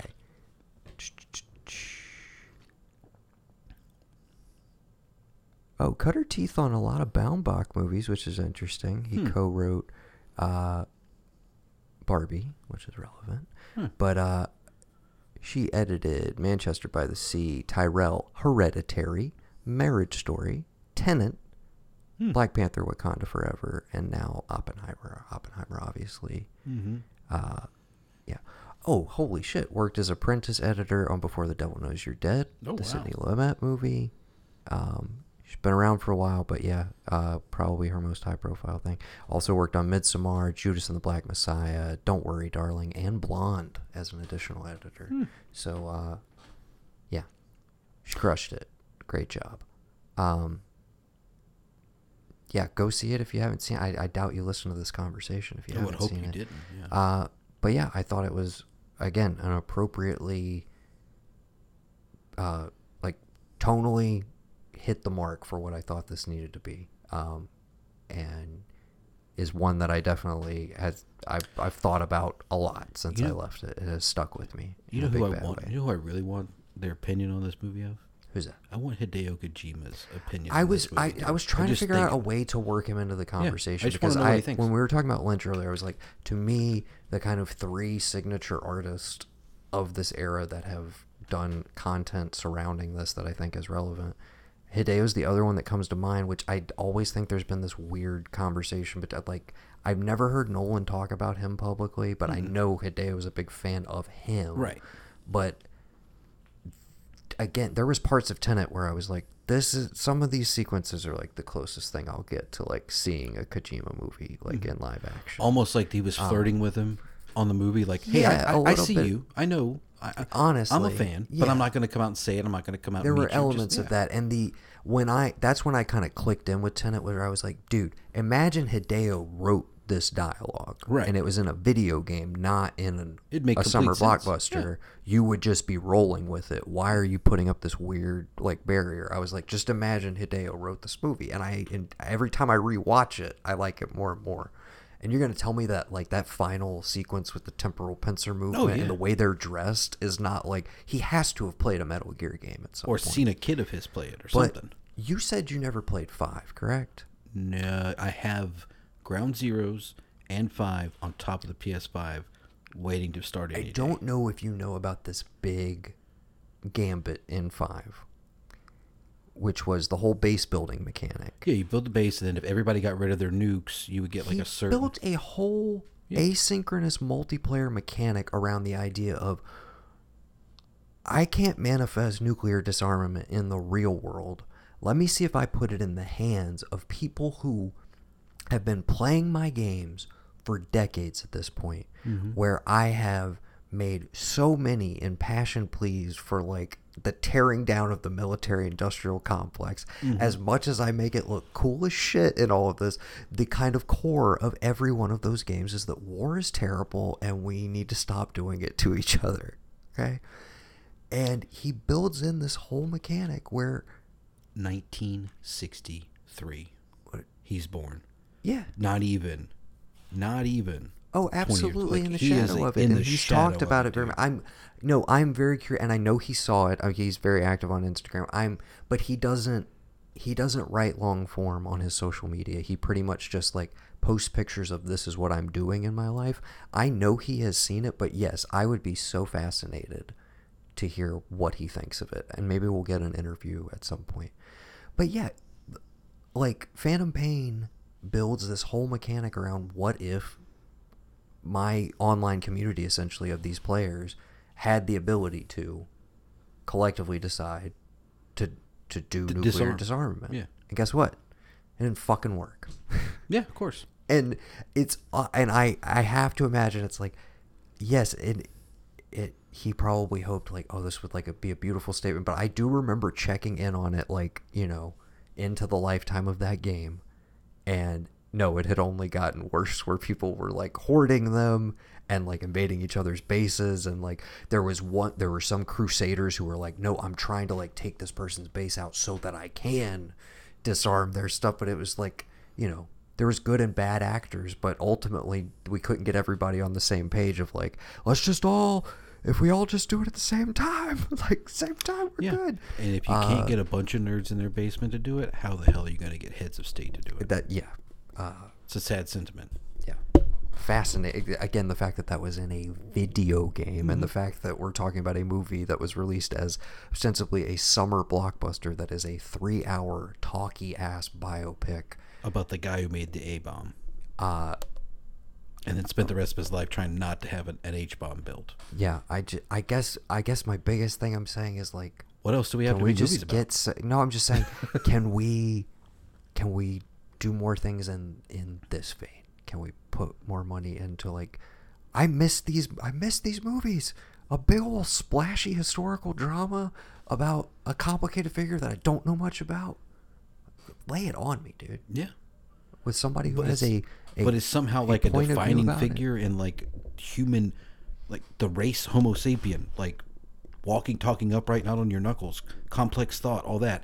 This dude, this guy, gave them the ability to blow themselves up.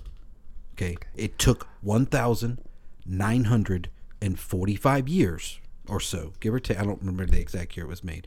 I know when it was dropped, not when they actually. So I'm assuming like 44, 45. It took that many years for a human to figure out how to end us. And it's amazing that it hasn't happened yet. And I hope that I never leave, never, never live to see it happen. Because again, you said there were people who were upset that they didn't get to see it, and in my mind, I'm like, dude, if you've seen The- Terminator again, Two, I, you've seen people every. weren't saying that outright, but the way they were about it. dancing around saying that they were disappointed Well, no. was fascinating Well, to read. and Is here's all the I thing: was saying. you don't have to be disappointed. You can come out and say, like, dude, you know, if you'd actually, sh- if we'd have watched a Where's Chris, the money shot, Dude, bro? it- think about There- it. there's definitely people who had that reaction. But here's the thing: how do we know that a Chris Nolan nuclear Hiroshima Holocaust money shot? How do we know that tomorrow everybody's at the table? You know what? We got to think twice about it. I'm gonna get rid of him. You want to get rid of him? Yeah. Did you see Oppenheimer? Yeah, I saw Oppenheimer. Yeah, we do. We should totally get rid of him. Like, even Russia comes in. It's like, yeah, we saw it, and we think we ought to get rid of him. Like, how do we not know that the way he would actually capture that? I mean, he probably has no desire to. Probably made it he probably said, "You know what? It's funny that this guy got mad at him for a snub. I'm gonna start the movie about this. Uh, who gives? A sh-? you know, Like, I'll tell you all the other stuff you got to know.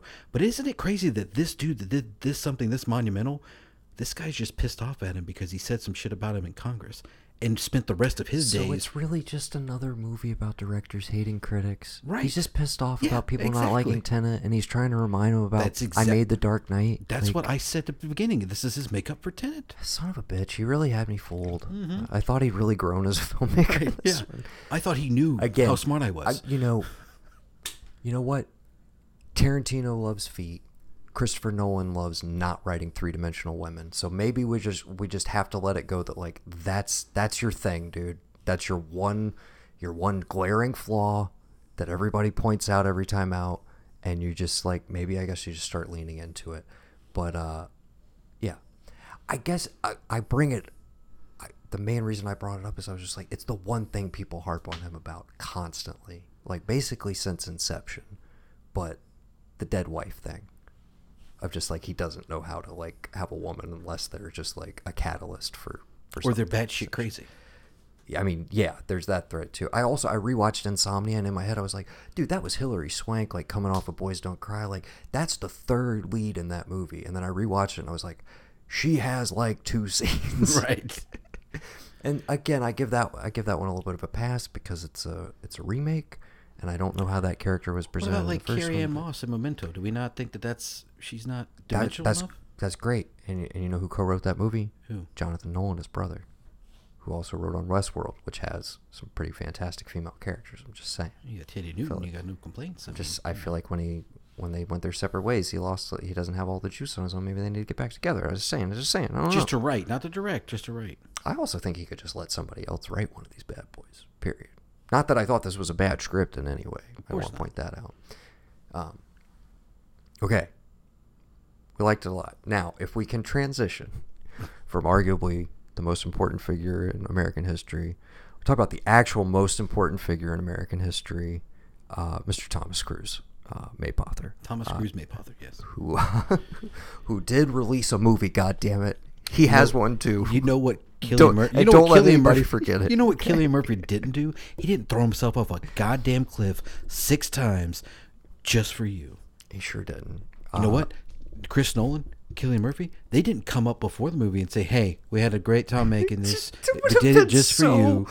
Weird. Oppenheimer was a very, Okay. very complicated man, but we feel we've got him on the screen, and please enjoy. We we didn't hear any of that shit. We are just like, and the movie starts. So yeah, did- maybe a little bit. Mission Impossible: Dead Reckoning. before I saw either of these movies, I did I, this before we get into Dead Rack. Sorry, but before I saw Barbie or Oppenheimer, I did. I think I was talking to our good friend Sunshine Mayfield, and I was like, "Dude, you know it'd be really wild if I went in." If I went in tomorrow and they were just they were totally flipped. Like the Oppenheimer movie was this like metatextual satire about American consumerism, but still about the same subject matter. And the Barbie movie was a dark meditation about the the nature of humanity and like Right. all I was like, what if that tonally they just they are actually flipped and we don't know it yet? Right. and I still I think that would be kind of fun, and I'm, look forward to the SNL sketch that is a bastardized version of what I just described because you know It's just the movie Barbenheimer. That's all it's gonna I be. know, but the the way that they do it is like it's gonna seem like a great like oh what a great concept, but they're not gonna fully execute on it. I you know, but I look forward to watching it. Yeah. Anyways, okay. Dead Wreck Part One. This is gonna be a bit of a truncated conversation. Yeah, but we talked about it at the opening, but I mean, it's still We- it's still up there, dude. Okay. I'm still excited. Well, the whole po- the whole reason here is to knock out our categories. We gave our rough thoughts. We fucking loved it. It was Yeah. great. It was How a great time at the movies. It was I I was on a cloud afterwards. yeah. Um but yeah, we had a great time with it. I'm I'm going to go back before it leaves theaters. Okay. I want to see it one more time. yeah. Um, in reassessing, now that we've had some distance from it, I've listened to a couple podcasts on it. I've, I've relived the movie emotionally. Um, I, I like I, I got to see this baby again, man. Yeah. I, I'm I'm very excited to go back a second time. I think I'm gonna, not that I bumped on hardly anything, but I think it's just gonna. I can't, I can't wait. I also just can't wait to have this one on Paramount Plus where I can just Oh yeah. just rewatch it over and over again. Um, We don't have to talk stunts. We know what that major one with that is. Let's get into best boy on the team. Who we who we going with the team? um, we had some highlight moments for pretty much everybody. Right. Okay, Benji, Benji gets the the bomb defusal where he's like, the answer is friendship. Yeah. Like Yeah. that was so good. Mhm. Uh, Luther gets like uh, really nails the emotional. The, we, okay, we couldn't talk about it. We couldn't talk about it. I forgot. Yeah. So spo- are off. Spoilers, Spoilers. are Let's off. go. My my big. It, it's been controversial. It's been. I've seen a lot of people. Some people came out on the other side. Some people are very anti this. I knew it was going to be divisive in the fandom. They killed Ilsa Faust. Yeah. Okay.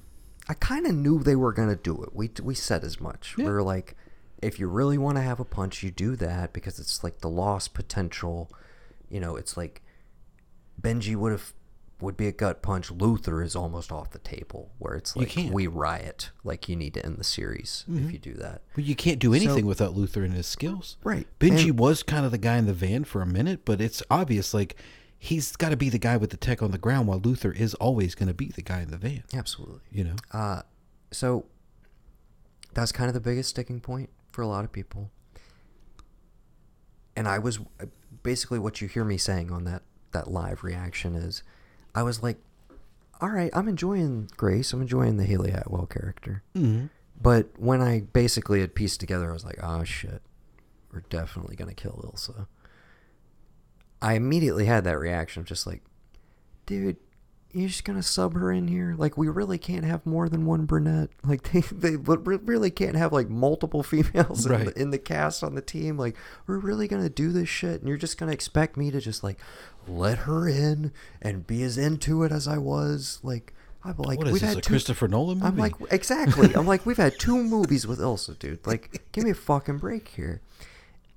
And then, it doesn't matter. and then fucking, fucking McQuarrie Yeah. works his little screenplay magic, and they mm-hmm. give they give Ving a few lines, and they give Tom a few reaction shots to play, and they do this scene where they kind of bring the whole fucking movie together, and I'm like, oh shit.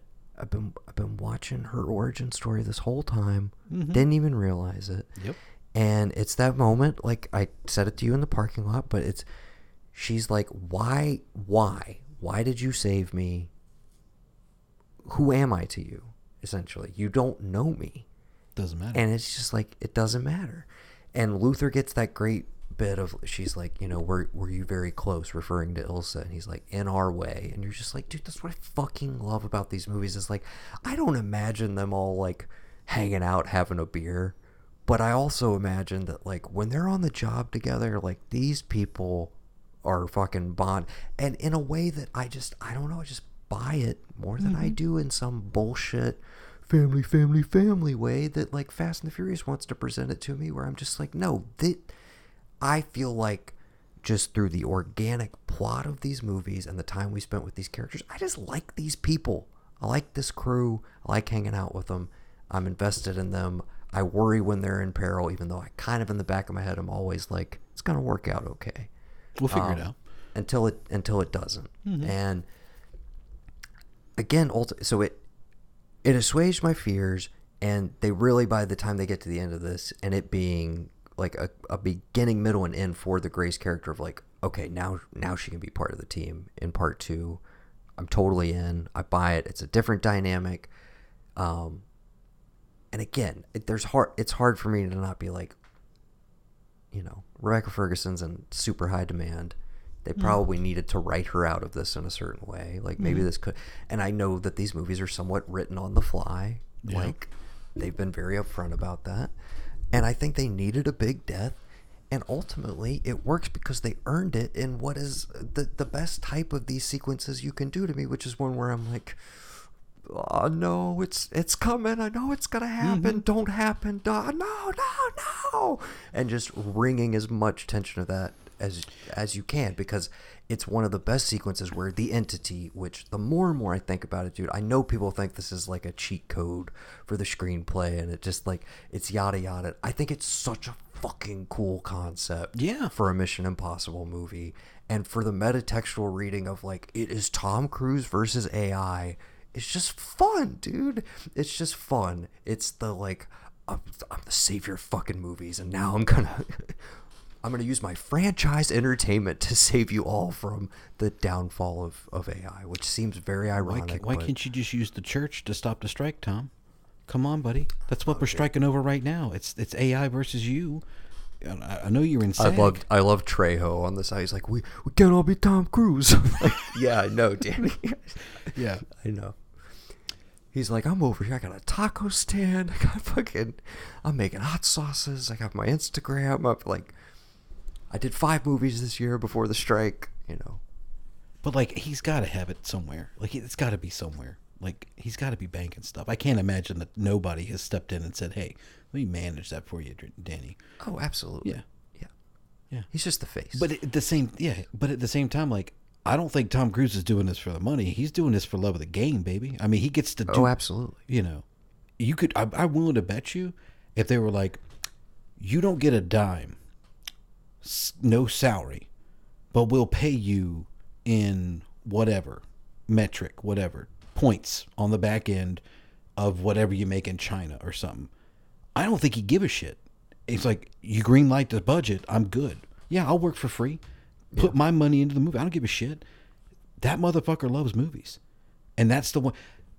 I don't. I, I sometimes I have my I question like like just thinking about it like what we just talked about is like I don't really know if like Christopher Nolan loves movies. He likes films, but like Tom Cruise loves movies because movies those things don't always go to theaters, but films do.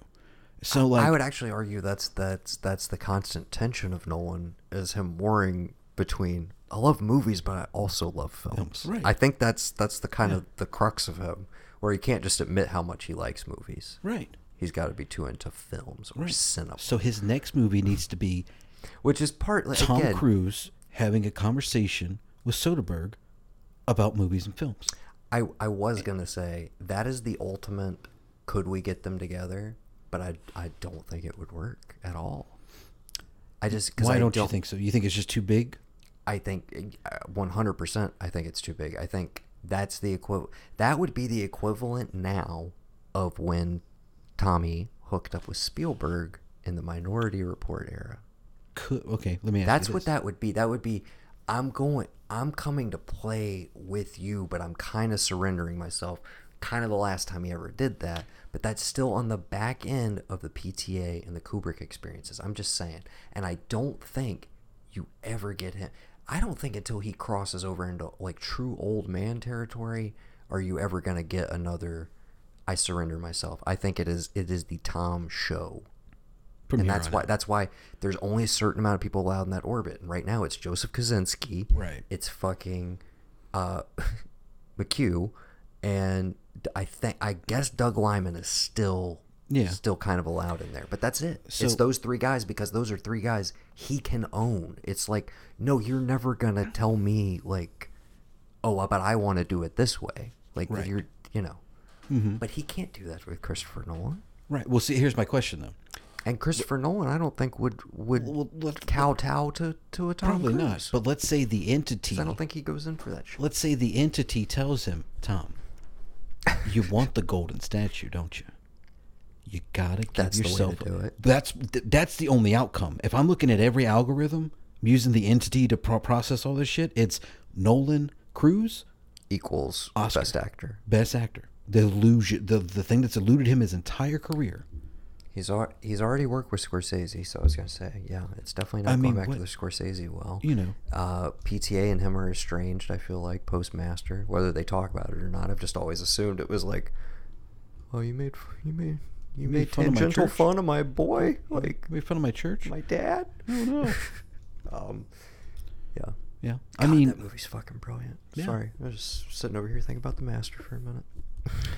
But again, it's like you know, again, I, sorry, he's one of. But again, it's one of those like you're there for him. we're sitting here. Yeah, we, we got totally lost on Dead Right. We we fucking loved it. Let just obviously you said the bike set piece. You you almost wrote it off like we don't need to pick one. Here's my thing though. We talked about this a little bit afterwards. We all knew the bike stunt was coming, and it's buried pretty deep in the movie. Yeah. I didn't know that train shit was coming. Now I did watch a trailer afterwards where I realized they show you all of that, but I had not seen any of that Uh-huh. Right. set piece yet. So that was a total surprise for me, and I thought I knew we were going to get on whole- a train. The whole experience of the train, the fighting on top, the interior stuff, the cat and mouse, the the face mask, and then when it goes off, like I thought, I thought the whole third act was pretty phenomenal, yeah. pretty glorious. Shea Whigham and uh, Tarzan, just like Yeah. These guys are always going rogue. The the met the meta shooting Dude, yeah, it's so perfect. loved it. What I did you think of this being the first time that a villain has gotten away? I mean, I get the entity is the villain, but like the metaphysical dude, bad dude, Ritchie Valens' brother, like he um Well, it's on pause because I feel like he, but he got away. Like he's still he's not dead. But this is part one, Right, but like I'm saying, like we we enter with, oh boy, killing girl in the music thing, and by the end of the movie, that guy's in the same box Tom Cruise was in, and he's done. Right. Right. We haven't had one move. We haven't had a villain move from movie to movie. You know? yes, but we also haven't had a part one, part two yet. Right, but like we had female move from movie to movie with Ilsa, Yeah, one, two, three movie. We never had a villain go one, two. So like, um, what I'm asking is, did you expect that with it being a part one, or were you thinking like, well, once I know it's the entity, like if Well, dude dies, I, knew- could give a shit. I knew he wasn't gonna kill him. yeah, he can't because only he- he knows what it unlocks. Well, also because he's Ethan Hunt and Luther told him not to, and I was like, he's just not going to do it. Yeah. Like, um, so I knew that was off the table. Uh, but I, I, I mean, I knew it in the moment. I was like, he's going to pocket the key. Like, we're going to win. We're going to win. Oh, yeah, we're going to get a win dude. for a second. But You can't have that whole scene in the airport where they're constantly pickpocketing each But other I- and not I have that be also the just reveal. feel like the backstory is still intentionally vague enough that I feel like there's another shoe to drop in part two where we get just a little bit more of what that was and who Maria Marie I forget what they call her but whoever that woman was to him I feel like we're not done with that fully Yeah, and so only- therefore we're not going to fully close the book on Gabriel. But I also think part two could open up, and we think it's going to be this big thing, and it's actually a fake out, and Gabriel like gets iced out in the opening, maybe by somebody else who's just like the entity's using this guy now, and surprise, surprise, and now Ethan doesn't get his catharsis of bringing him in. I, you know, I don't know. But uh, I didn't. I didn't think too much about it beyond. I was just like, well, he's been established as like this is the dude. The entity needs him because it's like this would be his greatest adversary from an emotional perspective. Yeah. So this is the guy I've chosen to go up against him. And so that, all that tracked for me, and I was just like, oh, they live to fight another day. I didn't think too much of it. Did you? You know. Do you think he's the ultimate? I guess that's the other thing is like it feels a little cheaty to me, honestly. That he didn't No, no, it feels a little cheaty that we're just we're just doing this now and like though it's this dude. Because like he's not physically imposing. You didn't like the retrofitting. It was the- I would him into the backstory. I would if you're gonna retrofit anything, just tell me Jim Phelps didn't die. Just tell me he made it off that helicopter and was able to like Do you we know really want Voight back in these movies though? doesn't have to be Voight, it could be anybody. He's gonna have aged severely by now. Be Okay. decrepit. Sure. Give me, give me Voight, not Voight the actor. Give me Jim Phelps as decrepit Gary Oldman from Hannibal. You can't recognize it. He's been pulling the fucking strings the entire time, Okay. throwing all these dudes. He is the head of the syndicate. I, Who created well, the mean, syndicate? We, we he talked did. about this, and again, if it if it didn't play for you, it didn't play for you. But I felt like the reaching back to a pre IMF Ethan was to kind kind of in, do this tandem echo Yeah, of what's going on with Grace. right. So that's the why it, that- that's why it worked for me and didn't feel like a cheat to bring him in or like add this emotional weight to it. Now I do agree. It's like so we had this whole emotional arc with the Michelle Monaghan character and her being in peril in three. We make our peace with it by the end of Fallout, Where she was in peril again in We kind of put that to bed. Mm-hmm. We have Ilsa, who we now really like and care about. Seems like there's something happening with them. I do I do get the like maybe it's a little excessive to introduce yet another brunette, Emmanuelle Béart from the first one's a brunette. Like I mean, just like there, eh, you know, Mhm. is it Bioshock? There's always a lighthouse. There's always a, a Yeah. brunette who has to die. I don't know, but it just I I get it on that level of like it's kind of an easy cheat code. Do you think the But- brunette always dying is like a code for something about his first wife? Because Mimi Rogers was a brunette, right? I don't know. Could be. You got to dig deep with these. You never know what it could be. That's my thing. And like again, So- love the movie, but it's it like So Gabriel didn't totally work for you, or or the retrofitting you didn't like that. I don't like i what it posits is that literally I could go to my car tonight and somebody could come up to me and be like, "Hey, hold on to this." And eventually you're going to have to take this choice. Are you in or are you not? A man will come and see you and you can choose to accept or not accept. And he just runs off. It just the the, the framing of like how people got into the IMF. And I get that they No, frame no, it no, and they That's what I was saying. Is I think it's. I, filled in my own backstory, but again, I took it as Ethan was like probably a pickpocket or a thief of some sort, just because he's good with sleight of hand, which we echo in the movie. but Hold hold on. This is my head canon. I'm not saying this is what the movie presents to you. Well, no, because the first one says like, "Oh, Jim, you were on a recruiting thing, Cushy Hotel, whatever," as if to say that like Jim Phelps recruited me somehow. So unless, unless this incident with that is like such, because the way that it's for, it's like, the way that it's given to me, it makes me think that either like, you know, he was pushed into doing this, and like, you know, he lost somebody uh, an innocent and now he won't ever forgive himself so he's just gonna he decided to take the oath. Maybe he didn't want to. He was gonna just do this thing for whatever get out. Never was gonna say no no was gonna say no i'm not doing this. I'm just i'm doing this one thing and i'm gone or just something that like i wasn't given enough of, of what the other life was to feel the weight and to feel like okay i get it i mean it, this is gonna sound like bullshit you could have told me that like they were they were like fucking the system. They were going up as just two dudes, pickpockets, hackers, whatever dudes, using their skills to get one over on somebody, and he got double crossed. But the the thing that sells me on him as like a villain, because I don't mind him as the villain, is when how many times you ever heard Ethan yell abort, get out? You haven't in anything since the first one, and this is the But first time as he sees him, yeah. he's he's like, nope, we're done. Get the fuck out of here now. Don't follow me. Get out. Go because whatever because whoever that woman was, that experience was that traumatizing to him, you know. And I just I don't know if it needed to be a different person. I don't know if I needed to know exactly who he was, other than he's just from another life. But I like the actor Esai Morales. Is that his name? I like him. Think he's great and everything. He certainly gives you that with like how elegant and smooth he is, and how he can kind of glide in and out, and like is quote unquote all knowing. And as soon as he realizes, well, he isn't at the end, and he's like, you know, fuck, I think I messed up. Like, okay, I get it. Like, he he on that level too, but it's just, I guess I, I guess I would have I would have loved to have a cold open because we waited a minute for the fuse to get lit in this, right? Uh, definitely the longest. Right. Like, So if you're gonna do that, keep it the same runtime, but give me whatever caused Ethan to do that. Give me that as my cold open. Even if it's not that, you don't have to make it that long, but make it look like it's something that's nowadays. I again, Date it subtly without telling me it's 10, 20, 30 years ago.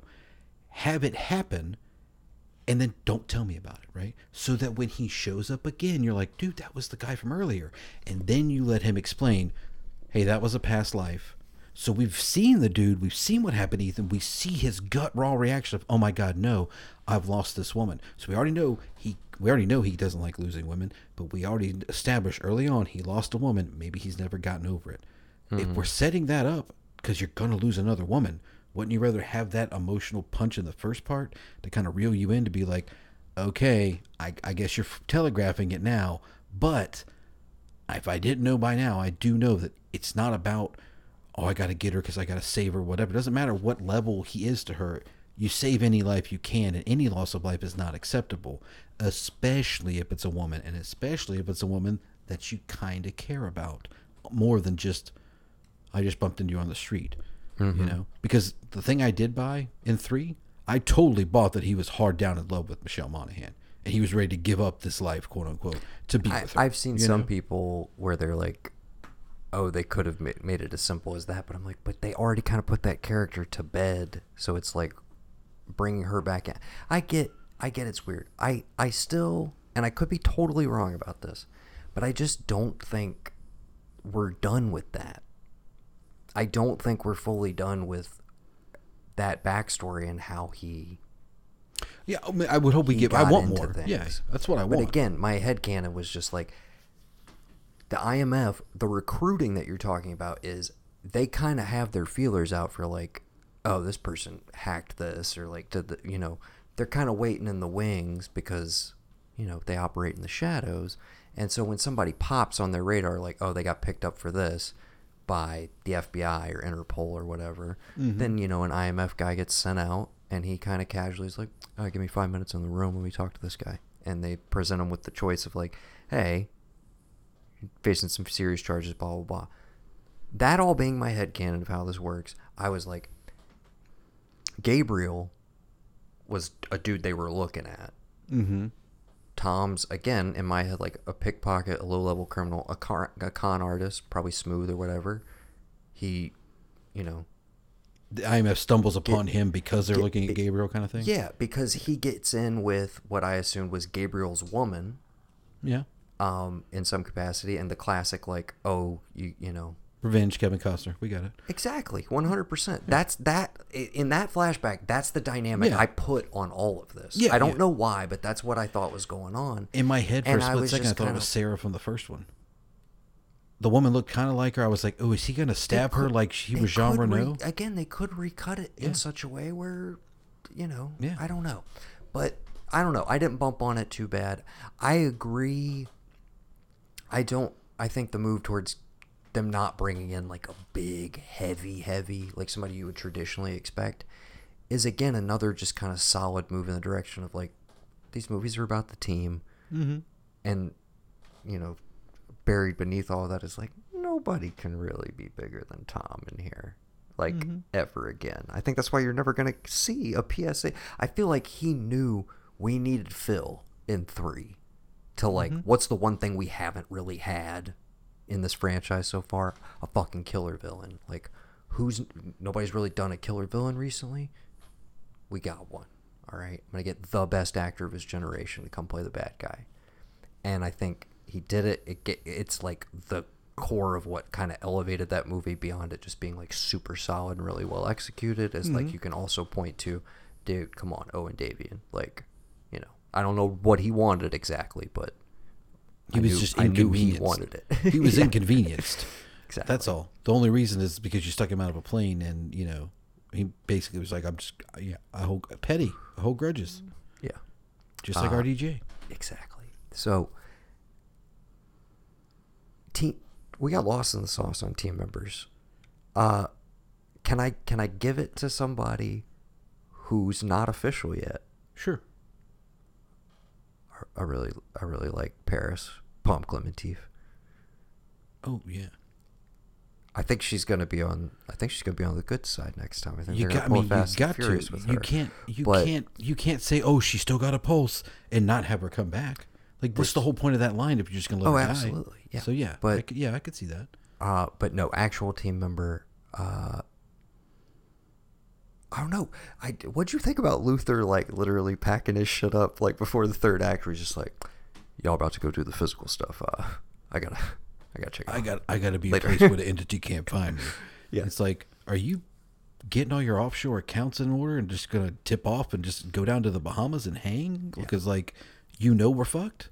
I think we're gonna put Luther on ice for a little bit, and we're gonna do. We're gonna take a chunk of of part two, and we're gonna kind of be like, "Yo, where he where where's he at?" To the point where you forget about him, and he's gonna swoop in and do some cool shit. Either I, that- what I would like to see before this franchise is over, just because the man's been behind a desk for a long time, I want to see Ving Rhames rack a fucking shotgun. And take out a Step few aside, guys Ethan. who are trying to who are trying to come in. yes, I want that energy from the basement at Zed's. I Yes. just want just do it, Aside, do it, Butch. Step aside, Ethan. dude. But no, I'm like before the franchise is over, can we let can we let Luther Stickell just like just let loose with the sawed off? Just I know. just want no. I want the next one to open. I want the next one to open, and this is what's going to happen to him. It opens on the back of his bald head with a band-aid, right? The best fucking performance of the back of a head you've ever fucking seen. The other one was Pulp Fiction, and it was him. so that, and I like the idea because it's like, yeah, I'm manipulating you, but like, what if the next time we hear from Luther, it's not Luther? It's the Oh, entity. that, that could be very. I mean, that was that was one of my kind that was that was a bit here. Yeah, yeah with benji and all that but to the point that like he said he's going off to be able to help you and he goes off and you know the entity might have heard that and so the entity is slowly waiting and the minute that you jack back in to like see what's going on ethan i need you to come here like i'm i'm staying at this place and the entity can keep luther from getting in touch with him you know But it Yeah. becomes this whole cat and mouse thing of like, is this the real Luther talking to me? And maybe it's only like a 30 minute bit. You don't run it too long. But it's one of those where, like, okay, you couldn't trust what you might see AI wise. Now you can't trust, like, who's who human wise because, like, am I really getting this phone call or this text? Is this what the entity wants me to think? Oh, you can, like, really dive into that more, you know? Yeah. because I think it is fitting. Like everything we have been talking about lately, it is all AI. It is. It's what this whole strike with everybody's about. It's what you know. I mentioned. You know, we we we set up an AI to see if we could figure out how to try and kill us as a species. So, I I kind of feel like this is weird to say, because when is three? Three's like two thousand, right? 2006, Yeah. Okay. When is Ghost Pro? 2011. Right. Okay. So maybe right? the only thing they kind of miss. Well, it's weird. I have this theory. It's super stupid, but like I just have this theory of like you can't. We don't have boogeymen anymore. Like after May 2011, and then following that, you really don't have like a. I mean, I guess we're trying to make Vladimir Putin that, but like once we find Osama, once we Hussein's gone, once Muammar Gaddafi's dead, there's no like weird Middle Eastern threat to us. I obviously ISIS became a thing, but that's not a dude. That's like a group of people, Right. a la the syndicate, a la the entity. But like, it's weird that there is a shift like after that, 2011, that it it's not a dude. The the, the dude in 2011. Let's just say that's the one they didn't call, and it's just somebody who wants to bring anarchy. Right. To it, you know, that's kind of maybe like we might have started the Joker character with Owen Davian, then we had the Joker character. Now we're going to kind of give you our own Joker of a version again, we created. Ghost Protocol was really the rogue nation. right. Exactly. He was a, a Just a dude who a went lo- rogue, who had nuclear powers. He Right. was a rogue nation, right. acting yeah, on his works. own. yeah. But then But again, they had every, to invoke Ghost Protocol before there was Fallout. right. And then, you know, and that, that all plays with Did the you- idea. Did, Did yeah, you I- get the whole Dead Reckoning thing? I'm an idiot. I had to have it explained to me. there's a wreck of the. I don't know what. what It's a naval term for when they had to navigate without. uh sonar or radar. Yes. Okay. You're operating by Dead Reckoning. You know what? I've wa- you know I should have known that because I fucking We've watched all all, fucking the last watched Crimson Tide, Last and- Ship. and- I watched yes. six seasons, and, five seasons uh, of the Last Hunt Ship. Red October. It's Yeah. like, yeah, all of that shit. And this whole time, it didn't occur to me. We watched a whole submarine opening sequence, and I was like, Dead Reckoning sounds really cool, man. I don't Yeah. know. Yeah. Uh, but yeah, You know, someone could have said the name I in that wanna- sequence, and I wouldn't have noticed. They Like, did oh, say it in They that are dead sequence, reckoning. yes. Okay. Yeah. Um, Jesus. okay. Not we don't have to put him down just because he's not here, but Brendan had a little bit of like, oh no, dude, the stunts weren't really hitting. Here's my counterpoint. We already said better car sequence than Roman Fast. Well, I was gonna Fast say X. there's that. The the the mini like the loop in the third car chase. I mean, I the the comedy again of like, guess what? They've done a bunch of car chases in this franchise alone. I was worried. I thought it was gonna be the same thing I saw in the last two movies with Exactly. a motorcycle and a car. But the simple dynamic of just like we introduce, what do we introduce? A little bit of comedy, a little bit of character. They're handcuffed. Dude, when they tumble down and they flip positions, I just, just shit like that. Just executing See, I well. thought that was. I on- just thought that was McQuarrie shitting on Tomorrow Never Dies. Oh, no, I didn't take it that way. No, I mean, just- that's a just joke. thought it was a cool bit, but obviously, but I'm just like executing really well on these tried and true things is satisfying. Somebody doing a really good chase that just like So, you said this to And- me. You said this to me outside of the theater when I told you that I watched Avatar. I have since watched the second one, and you said they're old tricks, but they're good tricks, so they work.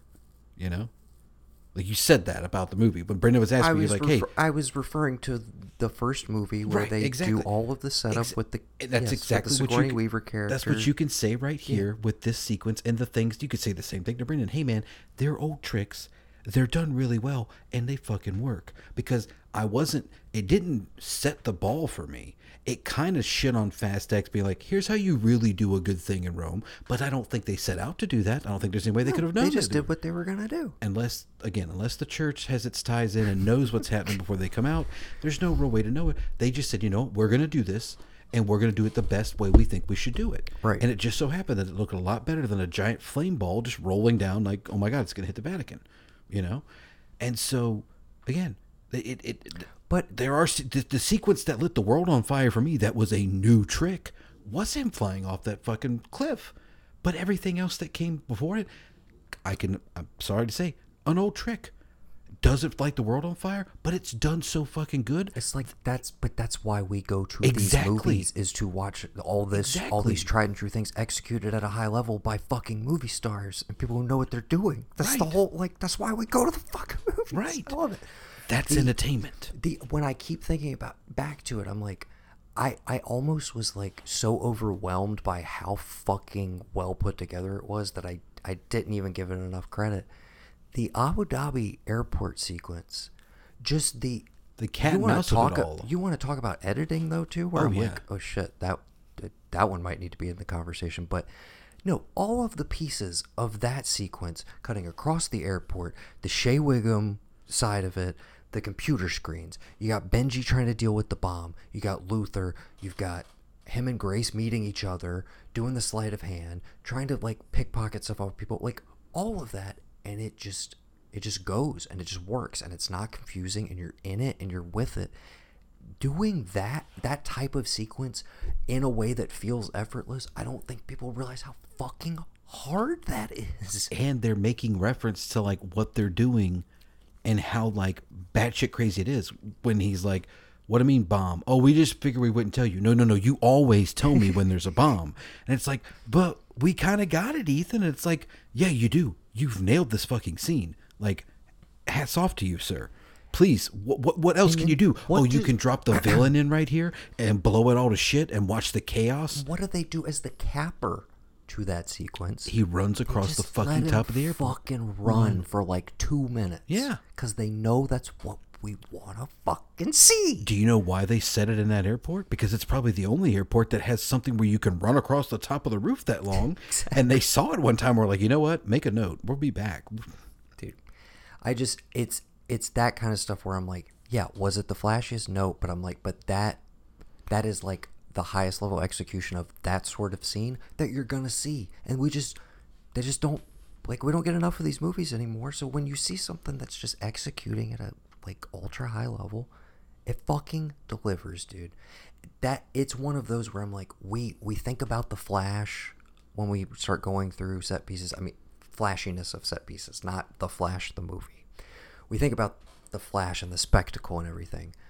But when we talked through like rogue nation one of my favorite sequences is the opera house which has some action in it but really what's satisfying about that scene is like they're, do- they're doing all of this like pretty much silently like just visual storytelling all coordinated with the crescendo of the opera and it's like we're watching an operatic sequence set to opera. It's metatextual. It's not it's drawing your attention to it but it's just it's just doing it well. It's Right. just so good. It's a satisfying thing mm-hmm. Um It, it just goes back so that's where to i'm like they told me before I watched it, they made it for me. yeah The me is everybody goes to see it. Not me, Gavin, not you, Noah. But I feel it. And I subtly feel it. When I, like you're talking with this scene, when I'm just like in it and I don't think about it. And then I see him running away. And then seamlessly, when he gets to her and he's just like, he's in there in his little fucking, like, you know, I got my vest on, like I'm your lawyer, your counsel, and I'm just looking through shit, looking all Tom Cruisey from the like early, no, like, mid to late 90s. I'm like, you know what?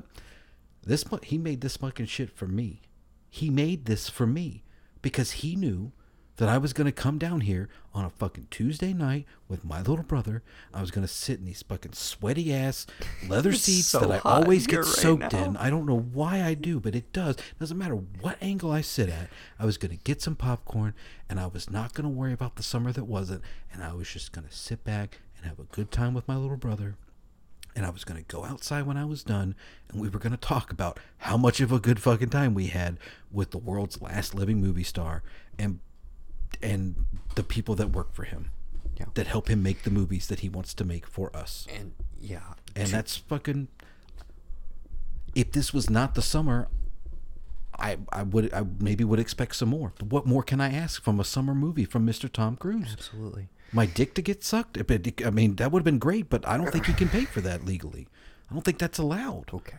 But I mean, if he could have had my popcorn refilled midway Okay, through, that would have okay, been I- great. but right, he's right. done everything he can. That's the point. He may go to space. Well, I'm I'm betting Felix Baumgartner stratosphere jump. If he- that's what's next.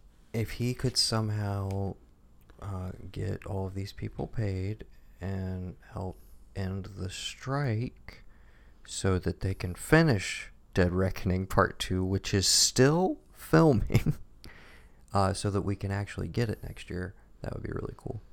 Because I want to have this uh, same experience next year. Me too. But I also, again, thinking about this as a part one and part two, don't you think part of the like, well, maybe we're di- we're hitting some of the old favorites. You know, we're doing some stuff you've seen before, but I I feel like part of they're lulling us. Mm-hmm. They're lulling us into like, oh, you dude, you you have no idea. We showed you the cliff jump from part one. We built our whole marketing campaign around it. You guys have no idea what's coming in in part two. At least that's how I'd like to think. I think you know, Yeah. especially if it's the final shebang. I mean, we gotta. I'm telling you, Every set piece has to be like Yeah. the set piece. Felix Baumgartner stratosphere jump. It takes you five hours to get up there, and about thirty minutes to get down. okay. Did you watch that when it actually happened? No, dude the part where they're like hello hello because they he he like lost consciousness for a split second coming back in and he he kind of woke back up but they couldn't hear him and you're like oh dude this guy's just dead. Like or he's just like a it's a dead stick and we don't know what happened to him. And it wasn't like a see the shoot no tom's okay. It was like he was like i'm here i'm good and they're like okay. And i think he pulled his chute earlier because like it's almost like he woke back up and pulled it. So like oh great. It's to take him forever to get down now. If he'd have waited like 30 more seconds he'd only be down in like an hour. But now it's to take him way longer just because of how high up in the air he was. But to just watch the footage of that i'm telling you when i think about it now after seeing this movie i just picture tom in that suit just like the back of his head or watching his face in the suit looking out curvature of the earth and just like I guess I gotta. but inevitably, something's gonna go wrong. Something's gonna happen. It's gonna get twisted around. He might fall back into the tether line that brought him up there in the balloon or something. Something wild's gonna happen, and it'll be great. You know, who knows? we'll see. Next summer. Uh, um, okay. I did see Transformers. That's another tie-in. You saw the Barbie movie for Mattel and all that. I saw the Transformers for From the Hasbro. For they're- Hasbro. now they're building their own universe. Yes. You stayed for the post-credit scene. I did. I was I was so happy, but so also are they need it. connecting it. with the pre-existing Joe not. verse, or are they setting, you know, a flag in the sand saying we're going to make new Joe movies? Well, see, Or are we counting Snake Eyes as part of this? See, I don't know where they fall with that as far as who's in control and what what's what with that. I would appreciate it if they just went brand new everything, because I think there's some actors now who like if you, but you got to have fun with it. Like this Transformers, it was fun, and not to not to say Bumblebee was adorable and cute, but and I have not. I, I will go on record. I have not seen the Last Knight, even though Transformers is one of my favorite franchises. I've all, I feel like if I watch it, then it's like they're over because I've seen them all. And like, what were they if not Michael Bay masterpieces? All of them, every last one, even two. That's right, I said it. Um, but whoever's doing it, you can tell the jump from, and it's crazy to think because when the last knight was in like 2017, when you get Bumblebee, the weight and just the CGI of Bumblebee and the Transformers in the world they inhabit. I don't know if it's just a different studio house or what it is, but they feel more grounded and more weighted in the scene. It doesn't, and maybe it's just because they don't have the Michael Bay like amber like scene correction done on them. I don't know what it is, but this one, I love that there's two. There's a male and a female lead. They are not romantically inclined. They both have their own thing at stake here. They both can bring their own thing to it, and there is not a it there is not this whole like we're here to protect the human it's like optimus prime is like what the fuck are humans doing here? We don't need them. We don't need to trust them. What do we you know? And it takes you know uh ron perlman as like you know one of the max ma- maximals. I, i'm getting confused. Um being like no dude like we lived with the humans here when we got here. You know i'm named after you. Like i i, I you know they're fine biggest fan. yeah, Yeah. you know Um, so i would definitely recommend that i'm i'm really happy with It is like available to buy now, Right. Or high price rental on uh, all your VOD services. And I cannot Yeah, no, I I'll be checking it out. i kept looking the whole time i was like where do i know this girl from judas and the black messiah completely Dominique. Fishback. yeah, dude i fucking yeah Did you watch Swarm yet? I need to. I'm in the middle of. Uh, I'm a Virgo. I watched. I got like two more episodes of that. Because then I saw the first episode of uh, Invincible. Atom Eve came out. I was like, I gotta watch that too. And then I I watched series we're gonna talk about in a little bit. I don't know if we're still doing that, but Okay, okay. it's whatever you want. It doesn't matter. Yeah. Um, okay. I mean, just maybe not tonight. Is all I was saying. Yeah, yeah, yeah. We have gone for two hours, Oh, fifteen okay. minutes. Uh, but I don't know. We need like an all day session. We need like a let's start at twelve Well, I and mean, just get it all out. Do you want to do that on like a Saturday or a Sunday, Yeah, not we- this weekend. No, no, definitely not. Going to the ball game. Oh, you're coming up for the ball game? I sure am. Oh, okay. Um, okay. You saw Transform. I I saw Spider-Man Across the Spider-Verse, which was fantastic. I think that's the only other like big summer one that hasn't gotten up. Fast X we talked about. I've seen. I'm trying to think. I did my uh, I did a little episode called 27 Rex for our 27th episode where I just talked about everything that I'd seen so far this year. Mm-hmm. Um, but yeah, Trying to think. That's uh, so I covered a lot of stuff on there. okay. Just you talking to yourself about movies. You yeah, seen? it was solo pod. dope. Yeah, it was really good. uh, highest rated of the year. So uh, I'll have to check the numbers on that. Something might be out of a job, is all I'm saying. Something tells me those are a Um, little inflated. But no, uh, Across the Spider Verse was kind of the only other big recent one I caught up with that I had not yet seen, and is a very good movie. Um, I liked it better than Oppenheimer and Barbie, if we're scaling it. Okay. Just, but my uh, I also saw my my number one of the year, something you can keep on your radar since you haven't listened to that episode apparently. Uh, a little movie called Past Lives, absolute banger. Okay. Uh, it's ten out of ten. My only ten out of ten for the year. Did you see Infinity Pool? I did. What'd you think? Oh, I loved it. Me too. Uh, went down a little bit for me on a rewatch. yeah. I saw it once in the theater. Uh, showed it to Veronica on Hulu uh, a couple weeks ago, Yeah. and I, I just dropped it by like a 0.5. So it came down a little on my list, but um, I like it. Way more. Uh, it sounds weird to say, but way more fun and watchable than Possessor. Yes. Uh, But but, also Possessor's not really like a good time. And yeah, the more I went back to, I've now seen each one of them a subsequent time, and I think Possessor's still my fave. Uh, Just the con- concept I- level, I appreciate Possessor so much more because, like, I get that, like, Infinity Pool, I kind of saw where it was going to the point I did the like The like the one fake out we got that I, I appreciated that the most about of all of them. So not to spoil that, and I know some people are still getting to it because it, you know, it did okay in theaters. But Infinity Pool, the new Brandon Cronenberg, it's available on Hulu. Um, the point you were just making, um, there is sorry that there is kind of a a one kind of fake out scene. All I will say is if you've seen that trailer, you know that it does involve doubles of some sort. Right. Put it that way. The thing I like most about that movie and my first time experience with it in particular was every single time I was like, "Oh, I think I know what he's going to do or say with this concept." Mm-hmm. He would basically tell me, "No, you're a fucking idiot, dude. I don't care about that thing." Like Right. actively tell me in the movie, Right. Like, no, that thing that you're gonna, you think you're supposed to be spending all your time thinking about, that's not what I'm trying to say with this. Get that shit out your head, right, um, and I, I like, I, I loved that about it basically. Uh, and another just perfectly unhinged and incredible performance from Mia Goth. Oh, yeah. uh, she's just like one of my absolute favorites, and I can't overstate enough how much uh, affection and uh, weird I, I should not have this much respect for a man that looks like that because fuck him. But uh, Skarsgård's commitment to the bit of just like, no, I will play uh, the most disgusting and despicable people uh, with relish, and I will I will degrade myself, and I will make myself unsexy and unglamorous and all of but that but still be fucking sexy. and but still be like the hottest dude on the planet at the same time. Uh, if you're not aware of it, just look ask like a girlfriend. Norse god the whole time I'm doing it. Um, I really love the commitment to the bit, but again, we don't have to say anything else. But I will just say the grossest thing in this entire movie, which is which has a lot of like pretty Mm-hmm. intense imagery. The grossest shot in the entire movie is Alexander Skarsgård eating cherries.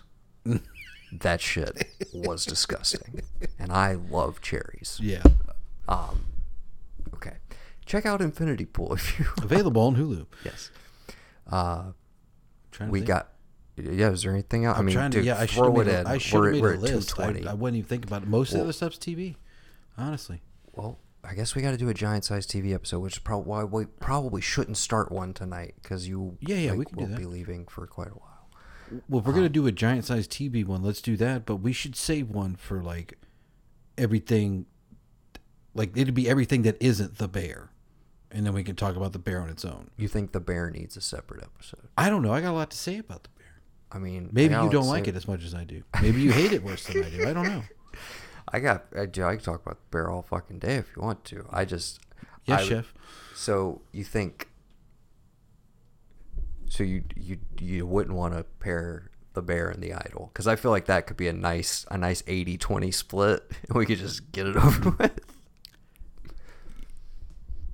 So you want to compare the idol and the No, bear? I'm th- there doesn't have to not be any compare. No, no, I'm saying like no, but talk about in the same breath, in the same breath. No, like on the same show. yes, Yeah, yeah, that's what I mean. We pair them together on the menu. It is the bear and the idol. Well, The next special we have is the because you took too long on the fucking recording schedule. Originally, we were supposed to be doing. We were going to do a play on Dave season three, and instead of looking for love, the looking for love tour, it was going to be the summer of smug tour, and it was going to be, or no, it was going to be the searching for smug tour, and we were going to talk about Dave and the idol, and I was going to talk to you about this whole like metatextual idea of how So let's do Like that and one- give the bear its own episode. we can do that, but like Dave has literally been gone. And dude, I'm sorry, we'll get into it more, but like the idol for something that everybody was so just like, I'm tearing my hair out over this. Our pet's heads are falling off. literally, as as soon as it ended, silence. Yeah. I'm just like, guys, it came and went, and like all of you wanted to have like were acting like it was the downfall of Western civilization, and now I genuinely don't think anybody has had a second thought about it since it ended. I think about it all the time. I'm sure you do, brother. Yeah. I can't wait for this conversation. I think we just need to keep teasing it though. This is like the third or fourth episode. yeah, we should. Um, because I think it might be the podcast that that ends the network. Noah, if you don't want to get into Jocelyn, her music career, Tedros Tedros, and what it's like to be an Meanwhile- idol in 2023, Um, I'm not we don't have to talk I'm about not it. familiar with Tedros Tedros. Are you referring to Mauricio Jackson? Noah, there's a there is a man named Mauricio Jackson. is it Mauricio? Yeah, Mauricio Jackson. You're right. Yeah, get it right. Yeah, you got it. But he is better known by his stage name, Tedros Tedros. Oh God. He is a finder of talent. He is a harbinger of talent. Anyone with talent is in his stratosphere. He is so I'll, talented. I'll tell you uh, just a teaser that I think might surprise you. It is not my bottom of the barrel show of the year. oh, good. I hoped it wasn't. It's second from the bottom. I figured it was is really low, but I didn't think it was the worst. I'm curious to know what the worst show was. Fucking Black Mirror this season, dude. Just like Really? can You didn't we like any of 'em? No, no, no, no, no. Are you just Here's- judging it as a season? Oh well, okay. Teaser for our television conversation, Yeah. our broad television conversation coming at you next week. If anybody stuck for around for two hours and twenty minutes of this, God bless you. You're a real American hero, GI Joe. Okay. I rated Black Mirror higher on a number scale mm-hmm. this season than I did The Idol, but on my overall list which is where things like really shake out because it's a mix of favorite and best, and like everything's in conversation with each other, and it, things can fluctuate. I still have the idol much higher because like there was shit going on. Yeah. First three Black Mirrors, solid. Um, not nothing this season is like anywhere near the caliber of the first three seasons. It's just not. Yeah. Like, which is fine. I'm just happy we got it, dude. I didn't think we were getting any more. It, was in production limbo for it- years. It was fine. It was just under underwhelming. So I have it, just my its biggest crime was it just it didn't give me a it didn't give me a new like classic episode. well, That's where- all I want from any given season. Just give me one. Where does it sit with the last crop that we got? Oh, it's better than the last That's- one. see, that's what Well, the last saying. one was only three episodes, and one of them is the worst episode in the fucking like s- s- whole franchise, probably. Was that the Miley Cyrus? Yes. Yeah. Not But well, I said that until, dude, Mazey Day in this season. Like we cannot. Sorry, we cannot. I was trying. I was seeing if you You're might tr- want to do it. I was just seeing if it was there. It's it know. is, it's, I no okay. can't do it. All right. Just remember all these things when we start talking. Oh, I'll never forget. Okay. Good. Which one is All right, Maisie well- Day? Zazzy the werewolf. Oh yeah, that one was cute. It was exactly. It was just kind of like a. Same. Well, I that could have been anything. I threw it in there with demon. Like it was like, oh, these are cute. They're they're it's horror. There's no technology. but they just don't feel like no, they don't because there's no Mirror. technology. There's So no like, put technology it in it in- whatsoever. I'm like, so put it in a different label. Like, Yeah. I don't, I don't know. I don't know. I have my issues. Okay. But the bear we like. The bear we love. Okay, good. You're not allowed on this network if you don't love the bear. yes, chef. It's a rule. Yes, chef. We only let people speak that are bear aficionados. So now you're allowed to, you know, you can speak again. Thanks, cousin. I'm so fascinated though because you told you were like I wasn't I, wa- I wasn't, I wasn't- sold I wasn't and then it won me over and I was like I gotta hear this story I'm so excited all right so I teasers just yeah I just wanted Bernthal to turn to me like, do you guys know there's people talking about me being a bad co-op out there? Huh? you're saying I'm a bad chef a you're saying all I can do is beefs Oh, man come on, beer. Oh, come Bear. Oh, we saw. Oh, oh Bear. We saw Claire, Claire Bear. okay Bear. one last question and then I'm fucking stopping this episode it's gonna be so long we can't even release it in one file okay Okay. the the bear or the idol As far as what? just your ranking for the year and overall Oh, I mean, as a person on planet Earth. as a you know as a consumer of as a. Homo sapien who lives in the air of the atom splitting and the nuclear fall. Uh, obviously, it's the bear over the idol, dude. I love the idol, but like the bear is it's it's not my favorite of the year. I don't think. I don't. I got to look back at stuff I've Well, watched. yeah we gotta well i mean save that for the pot. Right, but, but, like, yeah, i'm just trying to gauge how much you like how much of this is a bit where it was like dude i mean it's the idol it's the Weeknd like you were always gonna love it to a certain degree like how much of it is like i gotta defend it against the haters I'm not defending nothing. You can say whatever you want. There, there's we're not doing it right now Uh, but like, nah, We're- God damn it. I'm just saying that like, you can hate it all you want, but people who hated it didn't know what it was, and I'll explain to you what was it it was. A love note to be continued Yeah, It was a love note to Paul Verhoeven. That's all I'm gonna say. he wishes he could smell Paul Verhoeven's dirty fucking sheets. You gonna say that He wishes he could huff the fumes. Well, question: Who left this Don't show? put- Who left this show? Who do they have trouble with as a director? And they left this show. Or you are not going to lay this at Amy Seimetz' feet. It's Amy Seimetz. I thought it was somebody else. Never mind. they had trouble with her. Not they the trouble with her. In my head, If it was. by they listen, you mean your precious fucking. Go my ahead. precious who? Abel Tesfaye, basically. Everything we. Oh my God. We're just having the episode now. we can't do th- this. Do right it. now. Just do it. No! Everything we said. I What? refuse. We have to end this. he tried to hook up with her and she wasn't having it. What are we talking No, about? no, here? no, no, no, no, no. I haven't heard anything to that regard. No, it was basically like the majority of the show was was pretty much done, and then Mr. Creative Pants over here is like, actually, I really think it should be this thing.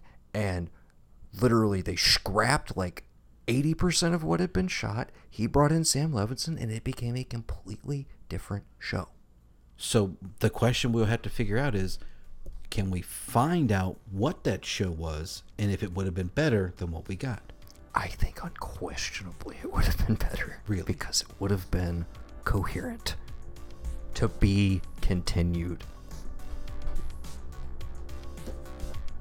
Thank you, Chef.